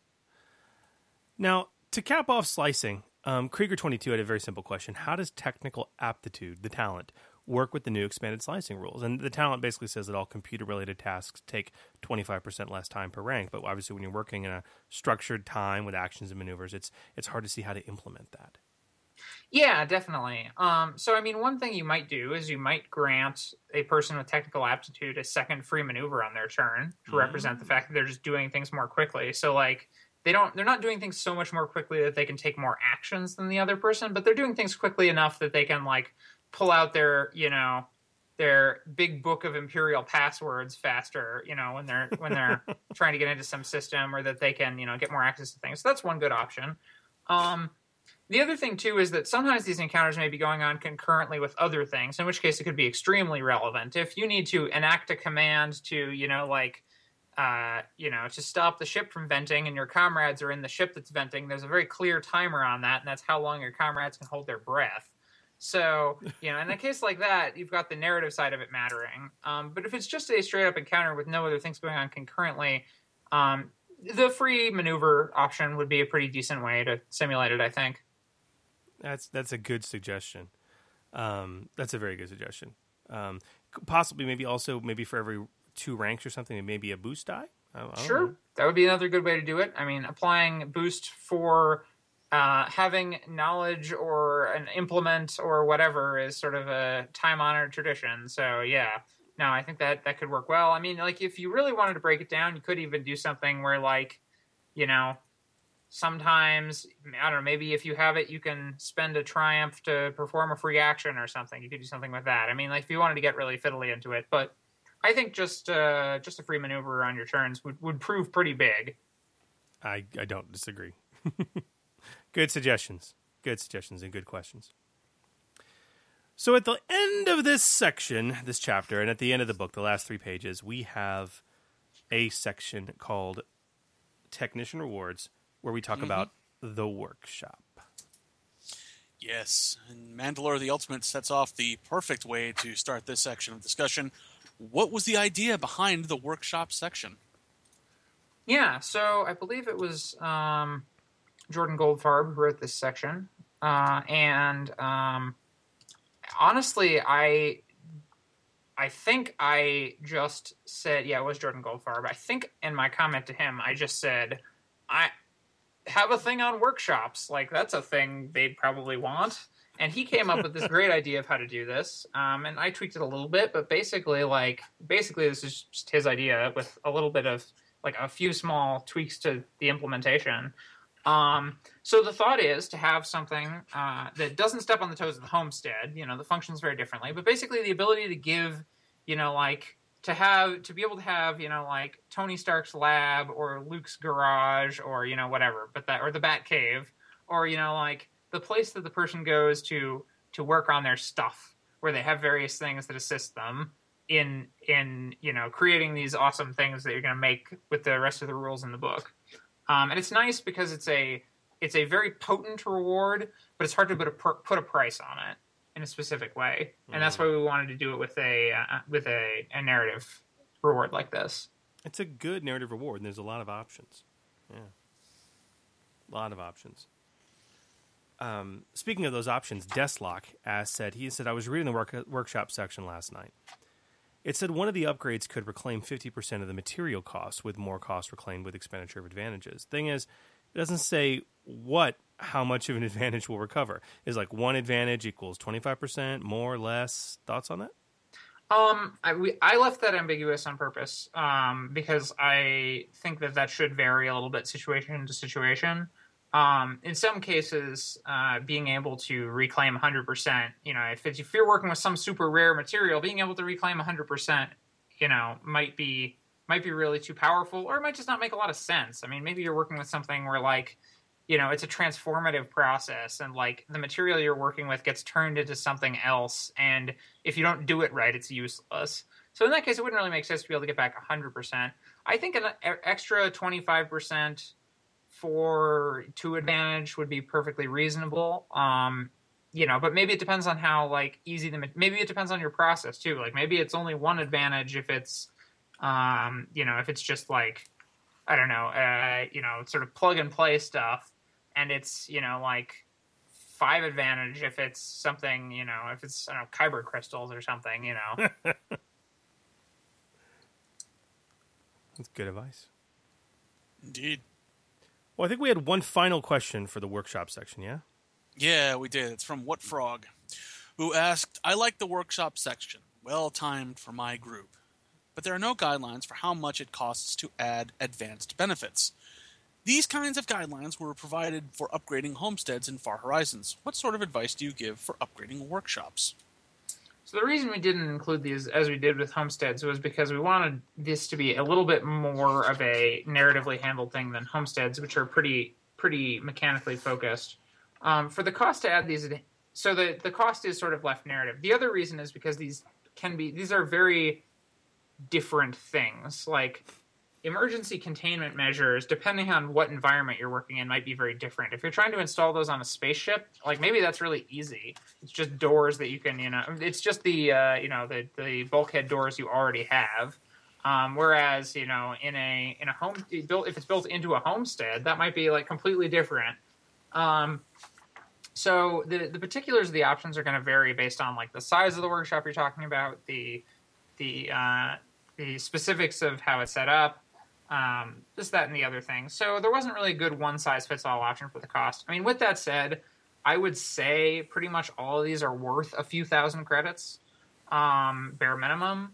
Um, so, you know, if you wanted to set a, like, three to five thousand credit range for them, that would be fine. But some of them might be really cheaper, too. I mean, you know, like, comforts of home might be something that you can't put a price on. Maybe that's, maybe getting that upgrade, you know, it's like photos of your family or something. I don't know. Um, you know, and th- that's not something you, you can really cost out, you know, yeah. in a meaningful way in an R P G or in real life. Um, I don't know. Maybe additional workspace might be, you know, like impossible to get on a, on a, a small spaceship, and, you know, like, uh, very just like, oh, the next room over if it's in a homestead or, or like an industrial facility. So, you know, I think there's, it's, it, it's kind of, uh, it's kind of um, specific to the case, but a few thousand credits to be sure, at least, I think, if you're going to put a price on most of these.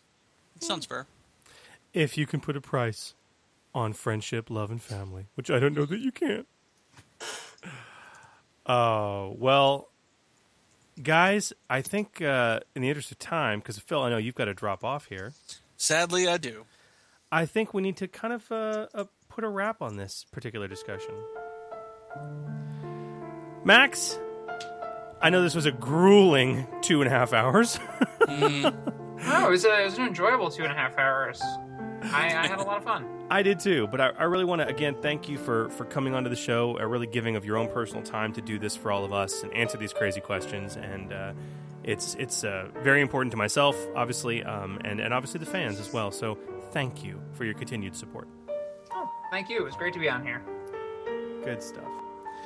All right. Well, with that, Gamer Nation, uh, we're going to leave you be. Obviously, we're going to be back on the airwaves in about two weeks' time with an episode planned for the eighth of May on Sunday.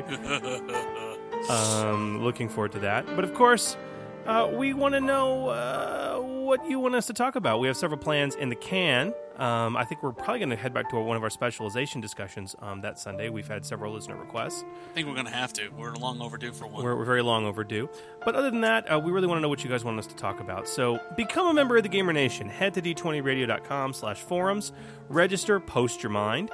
And while you're at it, leave us a line or call in and tell us why you never listened to the Order sixty-six podcast. You can give us a buzz at two six two D twenty radio. That's two six two, three two zero, seven two three four. Or email us. You can also email us not only questions for the show um, and show suggestions, but liners as well. Um, G M Chris, G M Phil, or G M Dave at d twenty radio dot com. Uh, and with that, Gamer Nation, thank you all. This is G M Chris wishing you peace, love, and good gaming. And this is G M Phil. May the dice be with you. Post show? Oh, I dropped it too early. ah! Oh, that's that's just fun and happy. I'm I'm really I'm supposed to do I'm supposed to do this this this right here. I'm supposed to do this.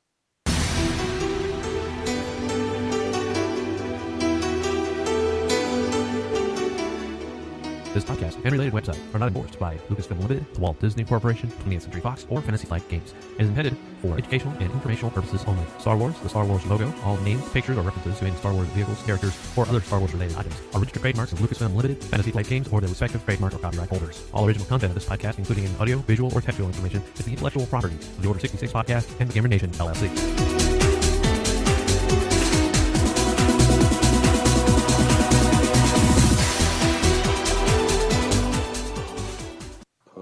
Show.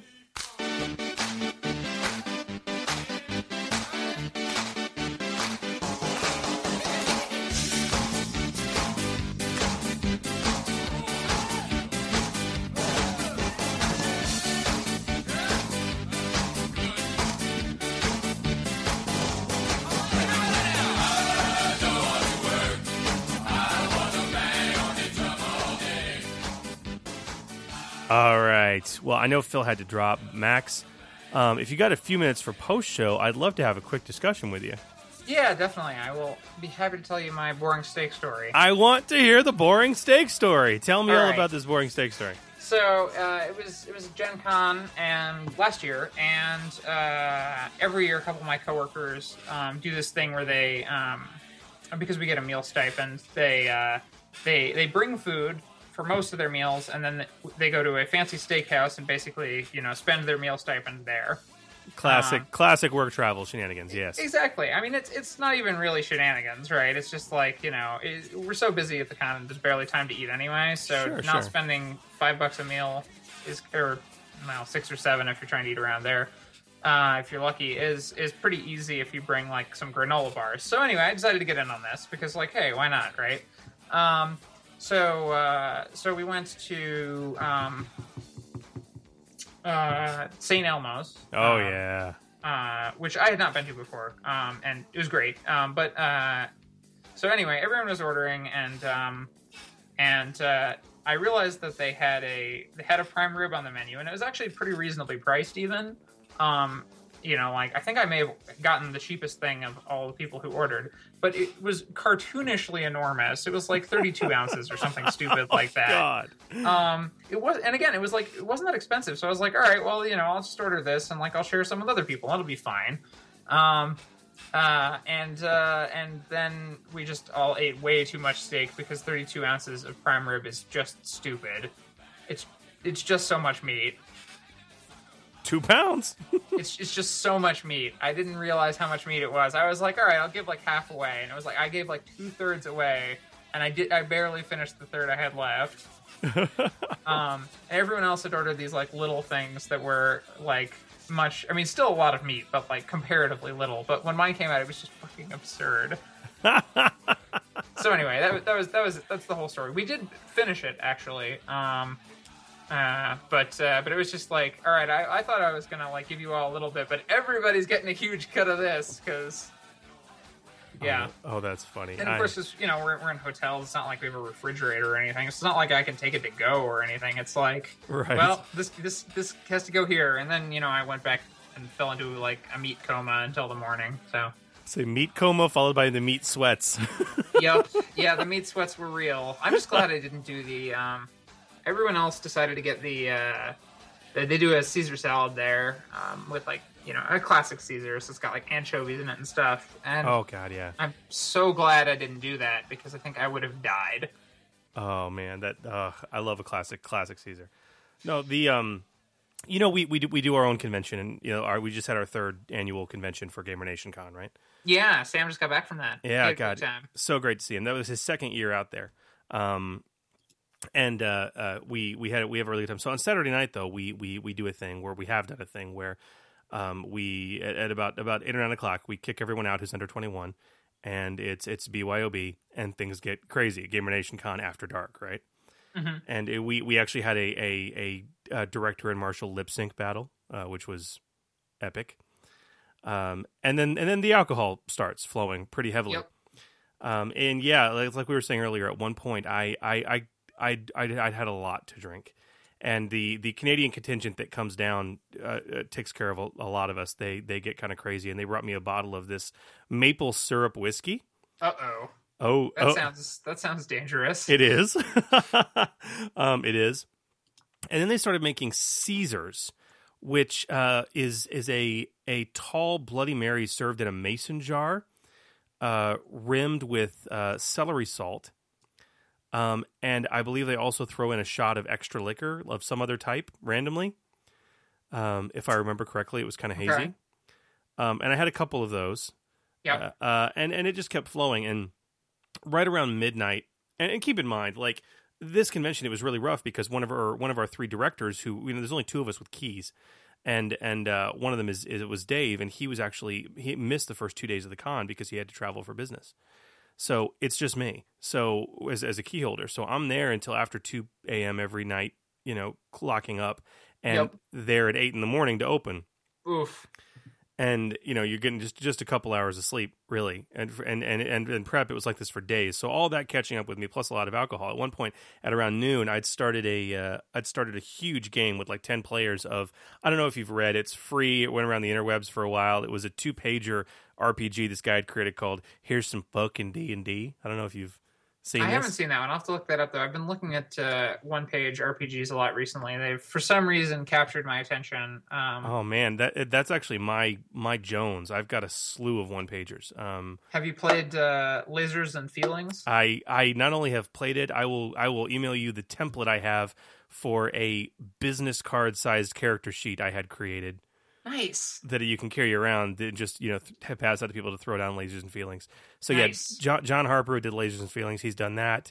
Um, Ghost Echo, another one-pager, um, is really good. I actually just got to throw that down with our Patreon group um, this past Saturday, and that was a lot of fun. Uh, and he's got other smaller, smallish, like Lady Blackbird, which was pretty cl- critically acclaimed.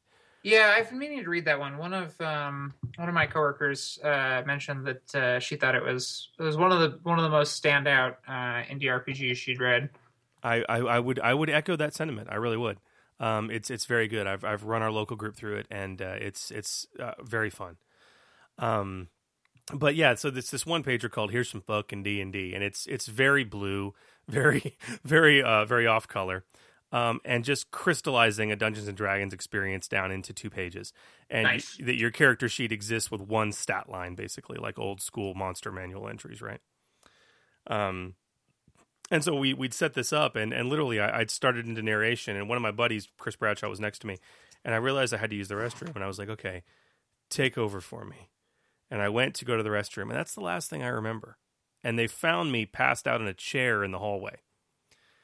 And yeah. Well, I I have to say that does sound like a very quintessential convention experience. Yeah, yeah. Especially if you're running the convention. It, yeah, yeah. But apparently it took all they had to keep one of our marshals from drawing uh, uh, adult body parts on my face with a Sharpie. So, well, um, I was going to say, I mean, had you had you broken the the uh, rule of party etiquette that dictates they're allowed to? Uh, no, we have never broken that rule. So, because my understanding is if you fall asleep with your shoes on, people are allowed to draw on you. Yeah. Oh, see, okay, that I'm not familiar. See, and I did have my shoes on, so I guess I'm. I'm... That's that's what I've been told. Anyway, I, I admit I, I haven't been to many parties where that was the case, but I had a I had a buddy in college who who swore by that rule that if you fall asleep with your shoes on, you obviously didn't mean to fall asleep, which means people get to draw stuff on your face. Well, this works. This works. Um, I, I will uh, maybe maybe we'll publish that as our next uh, yeah shoes shoes on uh, drawings acceptable shoes stuff off. Gets drawn on your face. Yeah, it's fantastic. Okay, done, done, and done. Okay, you mentioned it before. We were talking about it. Do you have five minutes to have a spoilerific conversation about the end of season two of Rebels? Are you caught up?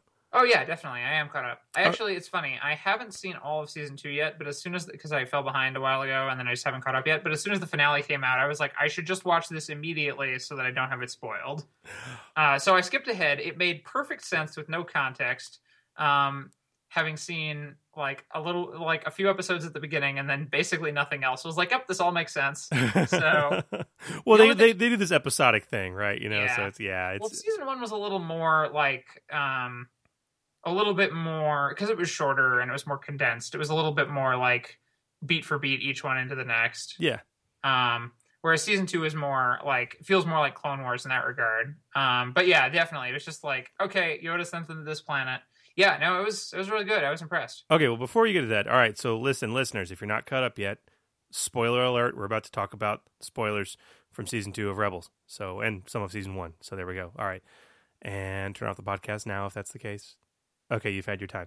Okay, so what the F, dude? So, okay, first of all, you know that uh, Sam Witwer, who's a you know, voice actor and, and, and a good friend of the show, has been on a lot. Um, mm-hmm. Obviously returned to voice Darth Maul for this. Yep. Um, he also voiced uh, Palpatine in his appearance, didn't he? He did, he did, uh, when Palpatine's appeared. He does, he does the, one, one of the best stories Sam's told me is he actually had a chance to meet Ian McDiarmid at a con. Oh, really? That's awesome. Um, and it was like, it was like, oh yes, and who are you? He says, basically, I'm you when they can't afford you. um, so I thought, I thought that was great. But that's um, great. Yeah, it's ab- absolutely wonderful. Um, uh, the so anyway, yeah, man. I mean, so okay, talk to me about the ending. What what I mean is is Ahsoka dead? So here's the thing. I think Ahsoka is as close to dead as we're ever going to get her. I think she's gone, mm-hmm. but I don't think they're ever going to say. She's definitely dead, but I don't think they're ever going to say anything else about her except Force Visions either. That's my prediction. Because, like, I, I suspect that she's just too dear to the people involved. I mean, she is their thing. She's their baby, right? She's their character. Yeah. Like, actually killing her off would be very hard, but she can't really live. So, like, I think she's... She's Schrodinger's uh, Togruta, right? she is, she is, you know, like she, she's gone, but she is neither simul- she is simultaneously dead and alive. Okay, which that's... sort of fits with the whole mystical theme of the Force, anyway. That, like, you know, she never learned the technique to become a Force ghost, so she can't. But like, even if she doesn't, like, I would be shocked if she doesn't return in a Force vision or something at some point. But maybe, maybe. That's just my take on it. Maybe. I, I don't know. I, I I think she's dead, though. I mean, from a like practical standpoint, I think she's gone. Effectively dead, yes. Um, because they needed to have... Uh, she needs to be gone to complete, you know, Anakin's transformation to Vader. She yeah. is the last, like, lifeline of humanity he had. And the last chance for an out. Yeah. Because Obi-Wan already gave up on him. Yeah. And he doesn't know about Luke and Leia yet. So Ahsoka's really his last, like, his last shot at redemption, and he had to cast it aside. I did think it was really interesting that they chose not to make clear whether he killed her or the device going off did. Yeah. We don't know if he had it in him at the end of the day, and I thought that was a really good choice. Well, it's interesting. I've watched a lot of interviews, and they talk about why they even introduced her character to begin with, because they, she was so universally fan-hated when she was introduced. Um, you know, in, in, in the Clone Wars back in the day, was that, you know, the whole point was we have to give we have to give Anakin a a a foil and a, and a method of conflict, because you, you can't you can't you can't make that Padme, because their relationship is very well established by the time Episode Three rolls around, right? So, so who do we, who do we, what, what would we do? All right. And that was, that was it. And the fact that they kept that going as a way to resolve, as you just said, his, his basically final push into complete non-redemption, at least until his son comes along. Yeah. Um, is he believes himself beyond redemption. He now. believes that's yes, the important thing. That's the important thing, is he believes himself completely beyond redemption. And I thought it was interesting. And I, I Maul's still floating around the galaxy, and they've already said, yeah, he'll be back for season three. Oh, yeah, this. He will, of course. Um, Though with that said, I think Maul is probably going to die in Rebels, because Rebels is clearly the, like, clip all the loose ends from Clone Wars show. Yep. And uh, also Obi-Wan has to kill him, and they've said Obi-Wan's going to show up. He it's got It's got to be Obi-Wan. Because he... Obi-Wan, because that way you can say... That way, it is true both ways. They get to have their cake and eat it too. That Obi-Wan killed Darth Maul, but Darth Maul didn't die at Naboo. You know, like, the, if you watch that movie and you see Obi-Wan kill Darth Maul, you're like, yeah, Obi-Wan killed Darth Maul. And then if you later find out, and you're like, wait, Darth Maul lived this whole other life and did all this other shit? And it's like, yeah, but Obi-Wan still killed him. Oh, okay, everything's still the way I know it. Like, the world isn't upside down.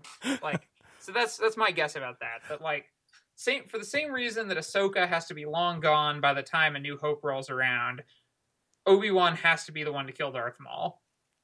Yeah, I, I kind of have to agree. Do so you... my suspicion is they're going to work Maul in. Maul is Maul is clearly really a lonely old man at this point, at the end of the day. Like, he really wanted... as I, I thought that they made it... It was really interesting. They made it clear that he really wanted Ezra as an apprentice, not especially because he needed an apprentice, but because he's just lonely. Yeah, and okay, the the obvious Yoda parallels there were, like, when when Yoda first encounters Luke, yep. were so beautifully done. Oh yeah, they did a great job with um, that. In, in the in the tone, he starts off as this incredibly hunched old man, right?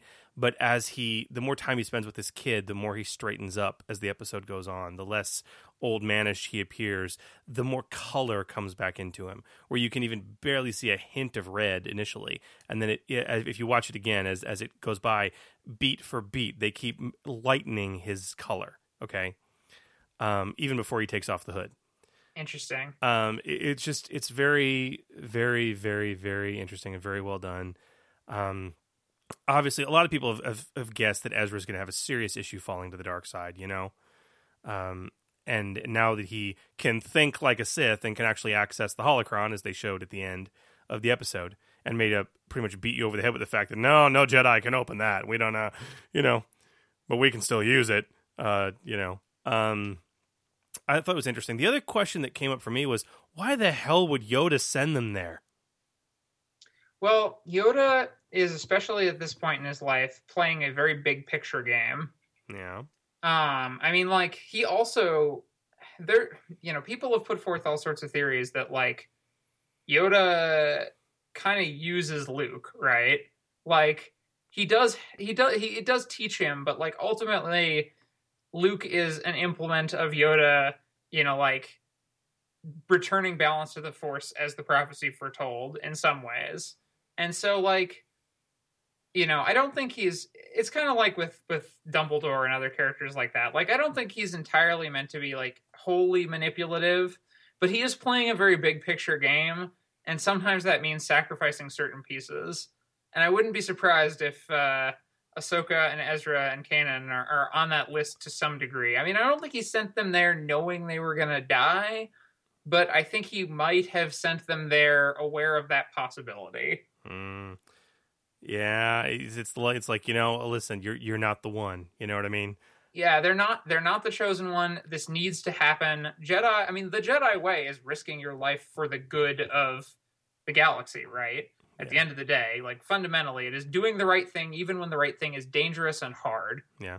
Um, and so to ask them to do that is not so unreasonable from that perspective. But, you know, it's it's one of those tricky things. It's the, it's the, I mean, it's the, like, you know, that, that uh, price of responsibility and power, right? That, mm-hmm. like, if you're a military commander, you need to make calls where people, di- your people die either way. Yeah. Um, and I think, I think they've played a bit with that with Yoda, and it is sort of another bridging thing from Clone Wars that makes a lot of sense. Like, he's willing to send clones to their deaths, and even Jedi to their deaths in Clone Wars when it's necessary. He doesn't, he's not happy about it. He doesn't do it, you know, gleefully, but he, he does do it when it needs to happen. Um, and I think in the same way, like, something has to happen out of, like, that Sith holocron has some purpose. It needs to be in their hands, and Yoda knows that. And, like, if they don't all make it, that's that's sad, but it's maybe unavoidable in his mind. Mm-hmm. Um. So anyway, that was my take on that, at least, was, like, there's some greater destiny at play here, which is kind of, you know, the whole thing. I, I'm very curious about um, Ezra's potential future, because he can't become a Jedi and live. No. He can become a Jedi and die, or he can fail to become a Jedi and potentially live, as long as there's a good reason his character can't interfere in the occurrences of the films. Yeah. Um, but he can't both become a Jedi and live, according to the, like, very specific, you know, rule set up by the, you know, what, what Obi-Wan and, uh, and uh, Yoda say. And it seems, for all intents and purposes, like the canon is cleaving pretty closely to that. Yeah. Like, Max von Sydow's character, you know, in the visual guide is is discussed as, like, he's knowledgeable of the Force. He's a sage, but he is not a, not a Force user. He's not a Jedi. No. Um. So, like, you know, the people who would have been alive in that interim are, are not Jedi. Uh, and they've even sort of set that up with Ahsoka, although it doesn't seem to have saved her. Um.